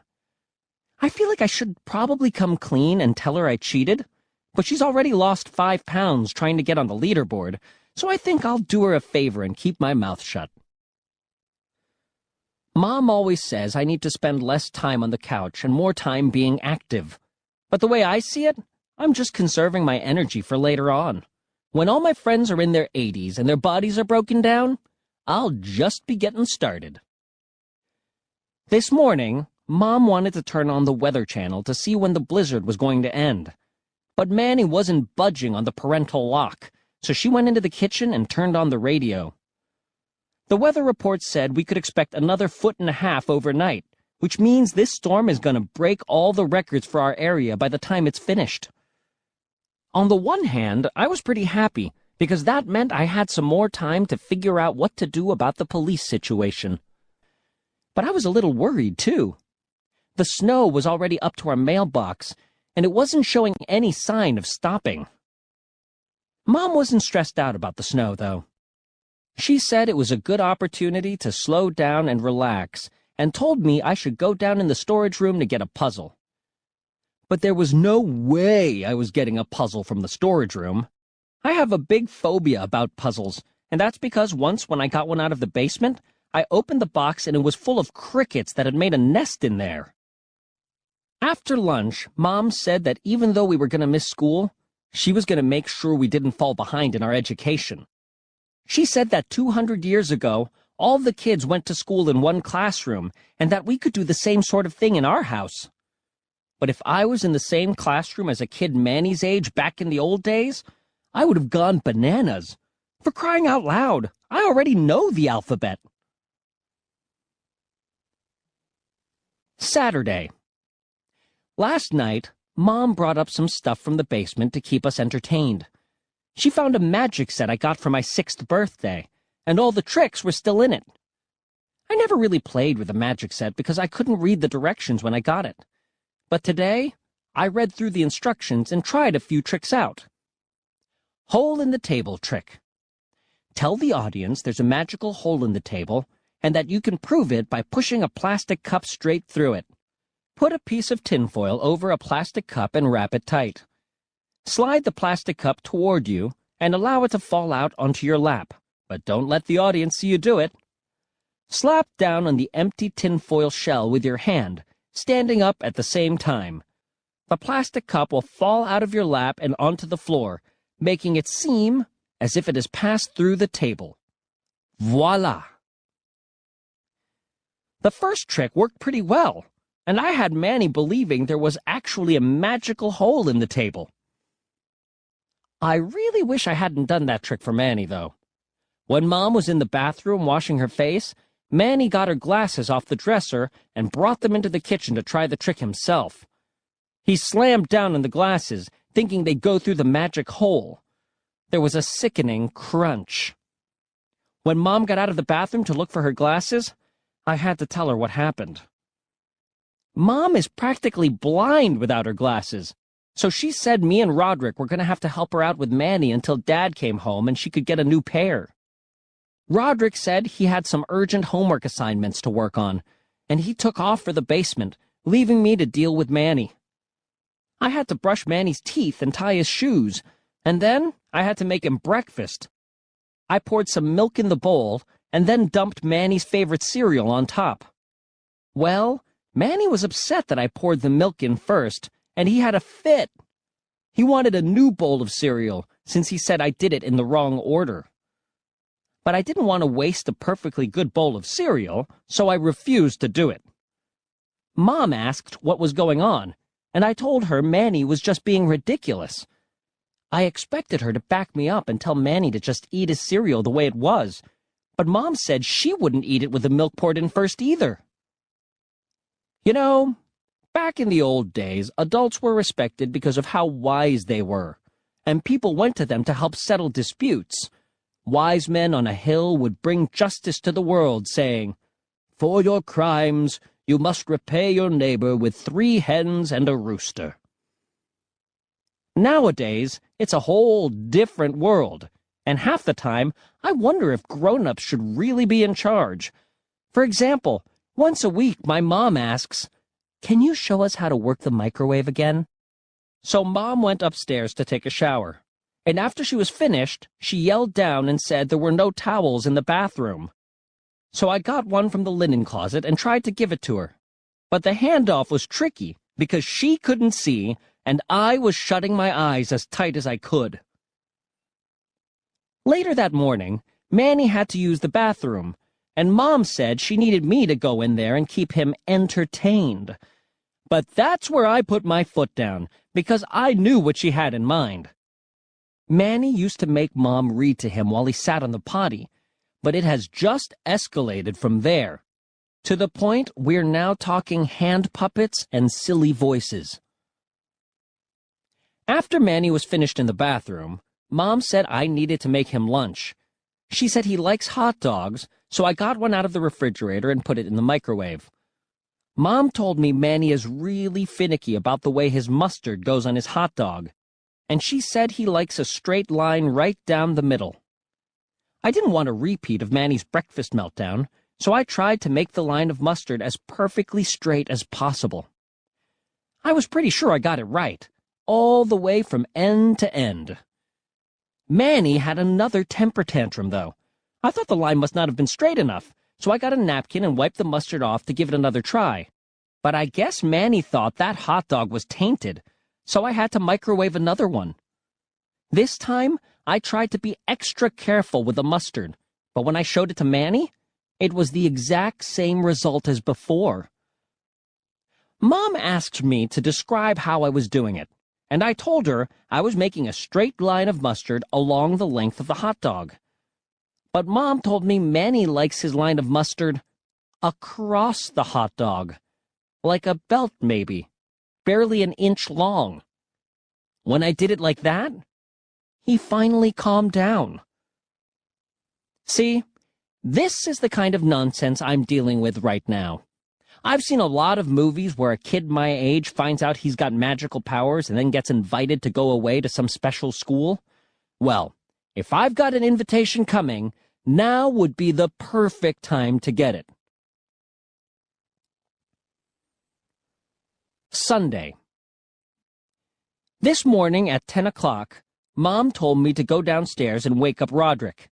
But when I walked down the basement steps, I could tell something was seriously wrong. There was at least a foot of water covering the basement floor. I guess all that snow was too much for the ground to hold, and it caused the basement to flood. I told Mom to come downstairs quick, and when she did, she was really upset that a bunch of our stuff was ruined. But to be honest with you, there were some things floating in the water that I didn't mind getting wrecked. Mom keeps a memory box for each of us kids, and mine was on the bottom shelf so it was mostly underwater. One of the things that was in the box was my bedwetting calendar from when I was eight years old. Let me just say in my defense that there was a perfectly good reason why I was wetting the bed back then. In those days, I drank a lot of water before I went to sleep at night, and then I'd have these crazy dreams that made me need to go. They always seemed to feature firemen with ripped hoses desperate for a way to put out a fire. I finally figured out what the issue was, but not before I got five frowny face stickers in a row. Some of the yearbooks from my elementary school days were soaked, but I didn't mind that either. My fifth grade yearbook was in my memory box, and that's the one where we were allowed to choose whatever kind of background we wanted for our school picture. I was the only kid in the whole school who chose natural setting, which was me sitting on a branch up in a tree. I knew I should have just gone with a regular background, but Mom talked me into it when the forms came home from school. She actually gushed. Pick this one. You'll look so rugged. I don't really understand why Mom was so upset. Most of the stuff that got ruined was in the basement for a reason, and that's because we never use it. One of the things Mom was really sad about was a spoon carousel Gammy gave us five or six years ago. I think we were supposed to collect a spoon from every country in the world, but we only got up to Canada. I did feel pretty bad for Mom when she found out one of the family photo albums got ruined. A few years ago, Mom got into scrapbooking, and she spent a lot of time cutting out pictures and doing these really fancy photo pages. But there's one page in that album I didn't like because Roderick always teases me about it. It's the one where I had a breakdown before a pony ride at the state fair. Roderick always says I was scared of the pony, but that's not true at all. I was scared of the guy handling the pony, but Mom cropped him out of the picture. Speaking of Roderick, the flooding didn't seem to bother him at all. In fact, I'll bet if I hadn't woken him up, he would have kept sleeping even if his bed floated up the stairs and out of the house. The rest of the day was pretty awful. The water in the basement kept getting higher, so we had to make a bucket relay line with some of Manny's sand pails. Dad called from his hotel room to check in on us, and Mom told him what happened. Dad said he was really sorry he wasn't home to help, but something tells me he's okay with the way things worked out for him. I would love to trade places with Dad right now because he's got a clean room and a king size bed all to himself. Mom told me and Roderick that since the basement was flooded, we're going to have to share my room. She said it would be good for both of us to get used to having a roommate because it was practice for college. Me and Roderick shared a room this summer for a weekend. We had to spend a few days at Grandma's while Mom and Dad took Manny to a kiddie amusement park. Grandma has a guest room, so I figured one of us would sleep on her couch and the other would get the guest bed. But Grandma said the guest room was occupied, so we couldn't sleep there. She'd given the whole room to Sweetie, the dog we gave her. But you'd hardly know he's the same dog, because Grandma feeds him so much he looks like a tick that's about to pop. Grandma said me and Roderick could sleep together on the pull-out couch she has in the living room. But that couch is covered in plastic because she doesn't trust us kids not to spill something on it. So me and Roderick spent a whole weekend sleeping side by side on a queen-size pull-out couch. I'd wake up every morning in a pool of sweat, and I don't even know if it was Roderick's or mine. I'm pretty sure that in prison you sleep in bunk beds, so if they lock me up, at least I'll have a better sleeping arrangement than I did at Grandma's this summer. Monday. After 12 hours of sharing a room with Roderick, I'm thinking of marching down to the police station and turning myself in. Because there's no punishment they can dream up that could be worse than what I'm dealing with at home. Last night, Roderick brought a bunch of his stuff from the basement and put it in my room. This is supposed to be a temporary living situation, but Roderick is treating it like a permanent one. Roderick's got his drum set, with his band's logo, Loaded Diaper, on it, on stacks of books to air it out, and his dirty clothes are everywhere. This morning, when I was getting dressed, I put on a pair of boxer shorts that was sitting on my dresser. But by the time I realized it was actually Roderick's dirty underwear, it was too late. So until Mom did a load of laundry, I wore my Halloween costume. It was uncomfortable, but at least I knew for sure it was clean. This afternoon, we were down in the basement seeing if there was anything we could salvage from the flood. I noticed something strange floating in the water in the storage room, and when I picked it up, I almost passed out. At first, I thought it was a real baby, but then I realized it was my long-lost doll, Alfredo. After all this time, Alfredo wasn't looking too good. I think a mouse must have gotten to him, and spending a day in the water didn't help either. But in a weird way, I was kind of glad to see him. I was living with the guilt of losing Alfredo for all these years, and now I found out he was in the house all along. In fact, I couldn't figure out how he wound up in the storage room. But I realized it had to be Dad. He was never really on board with the whole doll idea, and I'm sure he got rid of Alfredo when I wasn't looking. I figured I'd confront Dad about kidnapping my doll when he got home, but at the moment, I had bigger things to worry about. The first one was what I was gonna eat. Over the past few days, we've been running low on food, and if this snow doesn't melt quick, I don't know what we're gonna do. Mom was supposed to go grocery shopping the day the blizzard hit, so we have less food than usual to begin with. She said we're gonna have to start rationing until she can go back out. That could be a while, though. The snow is piled up three feet high against the front door, so we're basically trapped inside. And Roderick is spoiling the food we do have left. He drinks milk straight from the carton, so there's no way I'm going to touch that now. I'm actually kind of mad at Dad, because if it wasn't for him, we'd have all the milk we wanted. A few years ago, I won a contest at the state fair where you had to guess how much a baby goat weighed, and the winner got to take it home. I guessed the weight right, but Dad wouldn't let me have the goat. And if we had that goat, I could have a glass of milk whenever I wanted. Mom found some burritos in the back of the freezer last night and made them for dinner, but they tasted funny, so I wouldn't eat them. Mom said I needed to eat something, so I had ketchup as my main course. Manny didn't seem to mind the burritos, but he'll eat just about anything as long as he's got his favorite condiment on it. When Sweetie lived with us, he used to chew on the furniture, so we sprayed it with this stuff called bitter apple spray that dogs can't stand the taste of.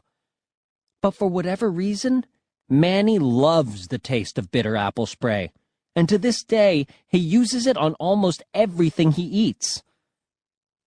Speaking of Sweetie, I got so hungry today that I was seriously thinking about eating some of the dog treats I found in the back of our pantry. I mean, they were called bacon snacks, made with real animal byproducts.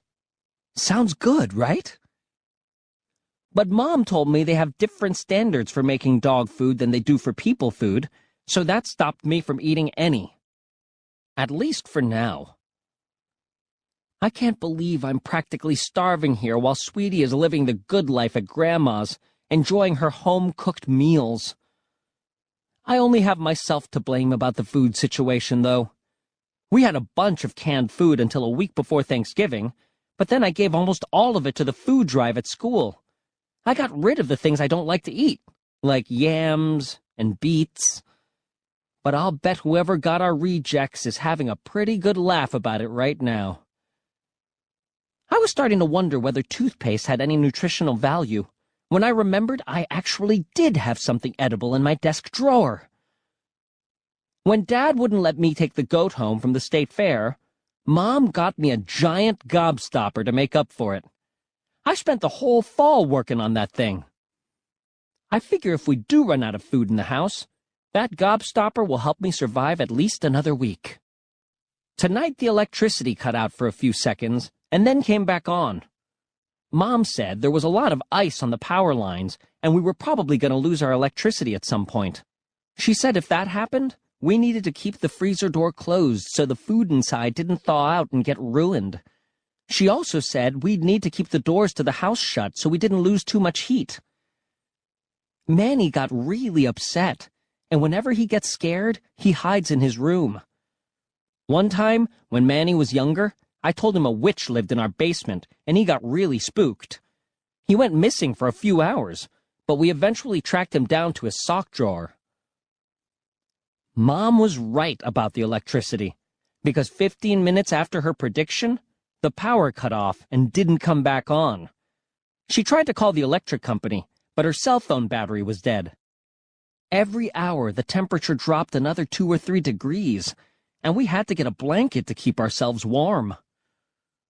Manny just stayed in his room the whole time, and I'm sure he was scared out of his mind. I was actually pretty worried myself. When you're used to having electricity, and then all of a sudden it's taken away, you're basically just one step away from being a wild animal. And with no phone or TV, we were totally cut off from the outside world. I would have felt a lot better if our street was plowed, because then we'd at least be connected to the rest of civilization. But I'm sure the snowplow guy is going to come to our street last, because every time he comes up our hill, he gets ambushed by the big kids and snowballed something awful. There really wasn't any point in staying awake, so I just went to bed, and Roderick followed me into the room a few minutes later. It was freezing cold, and I remembered a story I read in a magazine about these two guys who were stranded out in the wilderness and had to share a sleeping bag to conserve body heat. I looked over at Roderick and thought about it for a second.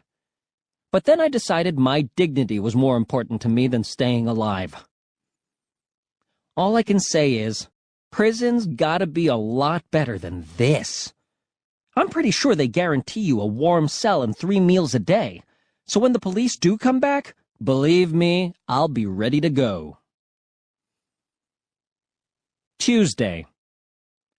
When I woke up today, I realized I'd somehow lost Alfredo again, but I wasn't too upset about it. I was pretty happy to be reunited with my doll yesterday, but it hasn't been easy picking up where we left off.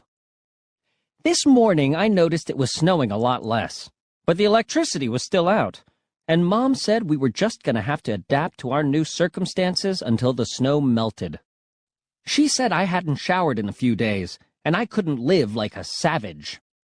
I promised Mom I'd bathe twice a day once the electricity came back on, but she made me go upstairs to take a shower anyway. The water was freezing cold, and the only towel in the bathroom was one Mom used yesterday, so I had to dry myself with some gauze I found in the cabinet under the sink. After I got dressed, I heard a knock on the front door. I thought maybe the police had finally come to take me away, and I felt dizzy but when I looked out the window, I saw Rowley standing there, and he had something in his hands. I thought Rowley had come to rescue us, but when I opened the door, he told me he brought us Christmas cookies, and then he asked me if I wanted to come outside and play. I told him he was out of his mind and asked him how his family was surviving without any electricity. But he looked confused. Rowley said his family still had electricity, and everyone else on the street did too. And sure enough, I could see people's Christmas lights on up and down the street. Then Rowley asked me if I wanted to make a snowman. I slammed the door shut, but only after I helped myself to a few cookies. I told Mom what Rowley said about the electricity, and she told me to go down to the basement to see if there was something wrong with our fuse box. When I opened it up and looked at the circuit breaker, here's what I found. The only switch that was on was the one for Manny's room. I ran upstairs, and when I opened Manny's door, I got a blast of heat. Manny was sitting there with a space heater, a pile of food, and a bunch of other stuff, too. When things got bad, Manny must have figured it was every man for himself. I think he would have let the rest of us freeze to death as long as he had enough to survive. Mom asked Manny why he cut off the power to the rest of the house, and he started blubbering that it was because no one ever taught him how to tie his shoes. While Mom dealt with Manny, I went down to the basement and switched on the circuit breakers for the rest of the house. The electricity came back on, and the furnace kicked in. A few minutes after that, Dad called. He said the highways were clear and that he was coming home. I looked out the window and saw the plow coming up our hill. Mom said it was a miracle that Dad was going to be home for Christmas Eve, but to be honest with you, I had totally forgotten what day it was until that moment. Dad picked up some food on the way home, and the rest of us ate like a pack of wolves. And let me just say, I'll never take food for granted again. Mom said she was going to go out with Dad to try and find a place that was open that sold glasses. Before she left, Mom asked me to take a present down to the police station for the toy drive and put it in the outdoor bin, because today was the last day you could turn a gift in. But I wasn't too eager to show my face at the police station, and I really didn't need to spend Christmas in jail. I knew I'd let some kid down if I didn't turn in our present, though, so I found a ski mask in our closet and headed out. It took forever to get to the police station and I crawled the last 20 feet to the bin just to play it safe. Once I knew the coast was clear, I stood up and tossed the present in the bin. Then I turned around and headed home. But when I walked by the church, I remembered something. I had filled out a request for the giving tree, and I asked whoever got my envelope to leave my cash under the recycling bin behind the church. The church parking lot was covered in snow. I was pretty sure the recycling bin was buried somewhere behind the church, but I didn't know the exact spot. Luckily, there was a shovel leaning up against the wall, and I started digging to find the recycling bin. But it wasn't in the place I thought it would be, and I ended up clearing out a huge area looking for it. I wish the church had a hose attached to the back of the building, because that would have made the job go a lot easier. I was pretty desperate to find that envelope, because I figured if I was going to start my life on the run, I could really use a big wad of cash to get me by for the first few weeks. But when I finally found the recycling bin, there was no envelope beneath it. I was pretty bummed on the walk back home, and I forgot all about being careful not to be seen so I was totally unprepared when I got to my front door and a police car pulled in the driveway right behind me. I thought this was it for me, so I ran inside and locked the door. But when the police knocked, Roderick let them in. I thought about jumping out the back window and making a run for it, but I'm glad I didn't, because I would have looked like an idiot. It turns out the police weren't there for me at all. They were just there to collect last-minute gifts for the toy drive. I thought they might be bluffing, and that they were just using the toy drive as a way of flushing me out. But I finally worked up the courage to go to the front door, and I even brought a donation with me and tried to act casual. Hey, hey, I said. Take good old Alfredo. The police said they couldn't accept a used toy as a donation, and that they were only taking new items in their original packaging. I actually think they were just a little freaked out by Alfredo, because they seemed to leave in a hurry after that. Christmas. When I woke up this morning, I couldn't believe it was Christmas, and I was in my house with electricity and heat and wasn't on the run from the police. I went downstairs to see if there was anything under the tree, but I was totally shocked to find there weren't any gifts at all. At first, I thought it was all Santa Scout's fault, and that he'd been running his mouth about the trouble I've gotten myself into lately. But Mom came downstairs a few minutes later and told me Santa did come last night, and that he left our gifts in the garage. Mom said the snowstorm really messed up Santa's schedule, so he ran out of time to wrap presents and just put them in garbage bags instead. That didn't make a lot of sense to me, but at that point, I was relieved to be getting any gifts at all. The rest of the family came downstairs, and Mom said we could have fun reaching in the trash bags and guessing what our gifts were. It wasn't really the same. But I think Dad was pretty happy he didn't have any wrapping paper to clean up. After I was done with the gifts in the trash bag, Mom handed me a wrapped present that she said was from her. It was my Tower of Druids graphic novel, so I was a little confused. Mom said she felt bad about forging Kenny Centazzo's autograph, so she found out where he was appearing a few weeks ago and got my book signed for real this time. She said she had to wait in line for three hours, but she was happy to do it for me. She said she asked him, Please write, To my biggest fan, Greg. But based on what's written in my book now, I'm guessing Kenny Centazzo didn't hear my name correctly. It says, To my biggest fan, Craig. Kenny Centazzo. Hopefully, I can find a rich guy named Craig who's really into graphic novels so I can sell it to him for a pile of cash. Roderick got a snare drum and some drumsticks, and Manny got a bunch of toys and a pair of sneakers. Even though Mom taught Manny how to tie his shoes yesterday, it looks like he'd prefer to have her do it for him anyway. After we were done opening presents, Mom said it was time to go to church.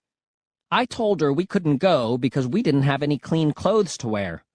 But that's when she pulled out three last gifts, happily announcing, Santa got all three of you boys V-neck sweaters. I really like to spend Christmas in my pajamas, and the second you put on dress clothes, it feels like it's over. So I decided to put my clothes on over my pajamas and pick up where I left off once we got back home. But it was a mistake to wear flannel pajamas underneath corduroy pants and a v-neck sweater for a two-hour service. I nearly died. After we got home from church, I went upstairs to change. I actually had puddles of sweat in my shoes, so I had to empty them out in the bathroom sink. When I got downstairs, the newspaper was on the kitchen table. And here's what was on the front page. The Daily Herald. Unidentified do-gooder clears the way. Unselfish act allows soup kitchen to open. The blizzard that crippled the town and shut down many basic services threatened to cancel the soup kitchen, which many less fortunate individuals rely on for a hot meal on Christmas. But an unidentified juvenile spent his Christmas Eve shoveling out the church sidewalk to make sure that didn't happen. See Mystery, Section A2. Well, the newspaper didn't exactly get the story right, but I'm not going to complain. In fact, that article inspired me to put out a new edition of the Neighborhood Tattler. And I'll bet we can sell a ton of copies. The Neighborhood Tattler. Masked Hero Revealed. The Tattler can exclusively report that the mysterious do-gooder who shoveled the church sidewalk on Christmas Eve is none other than our very own editor-in-chief, Greg Heffley. I just wanted to do the right thing, said Heffley when asked why he decided. See Hero. Section A2.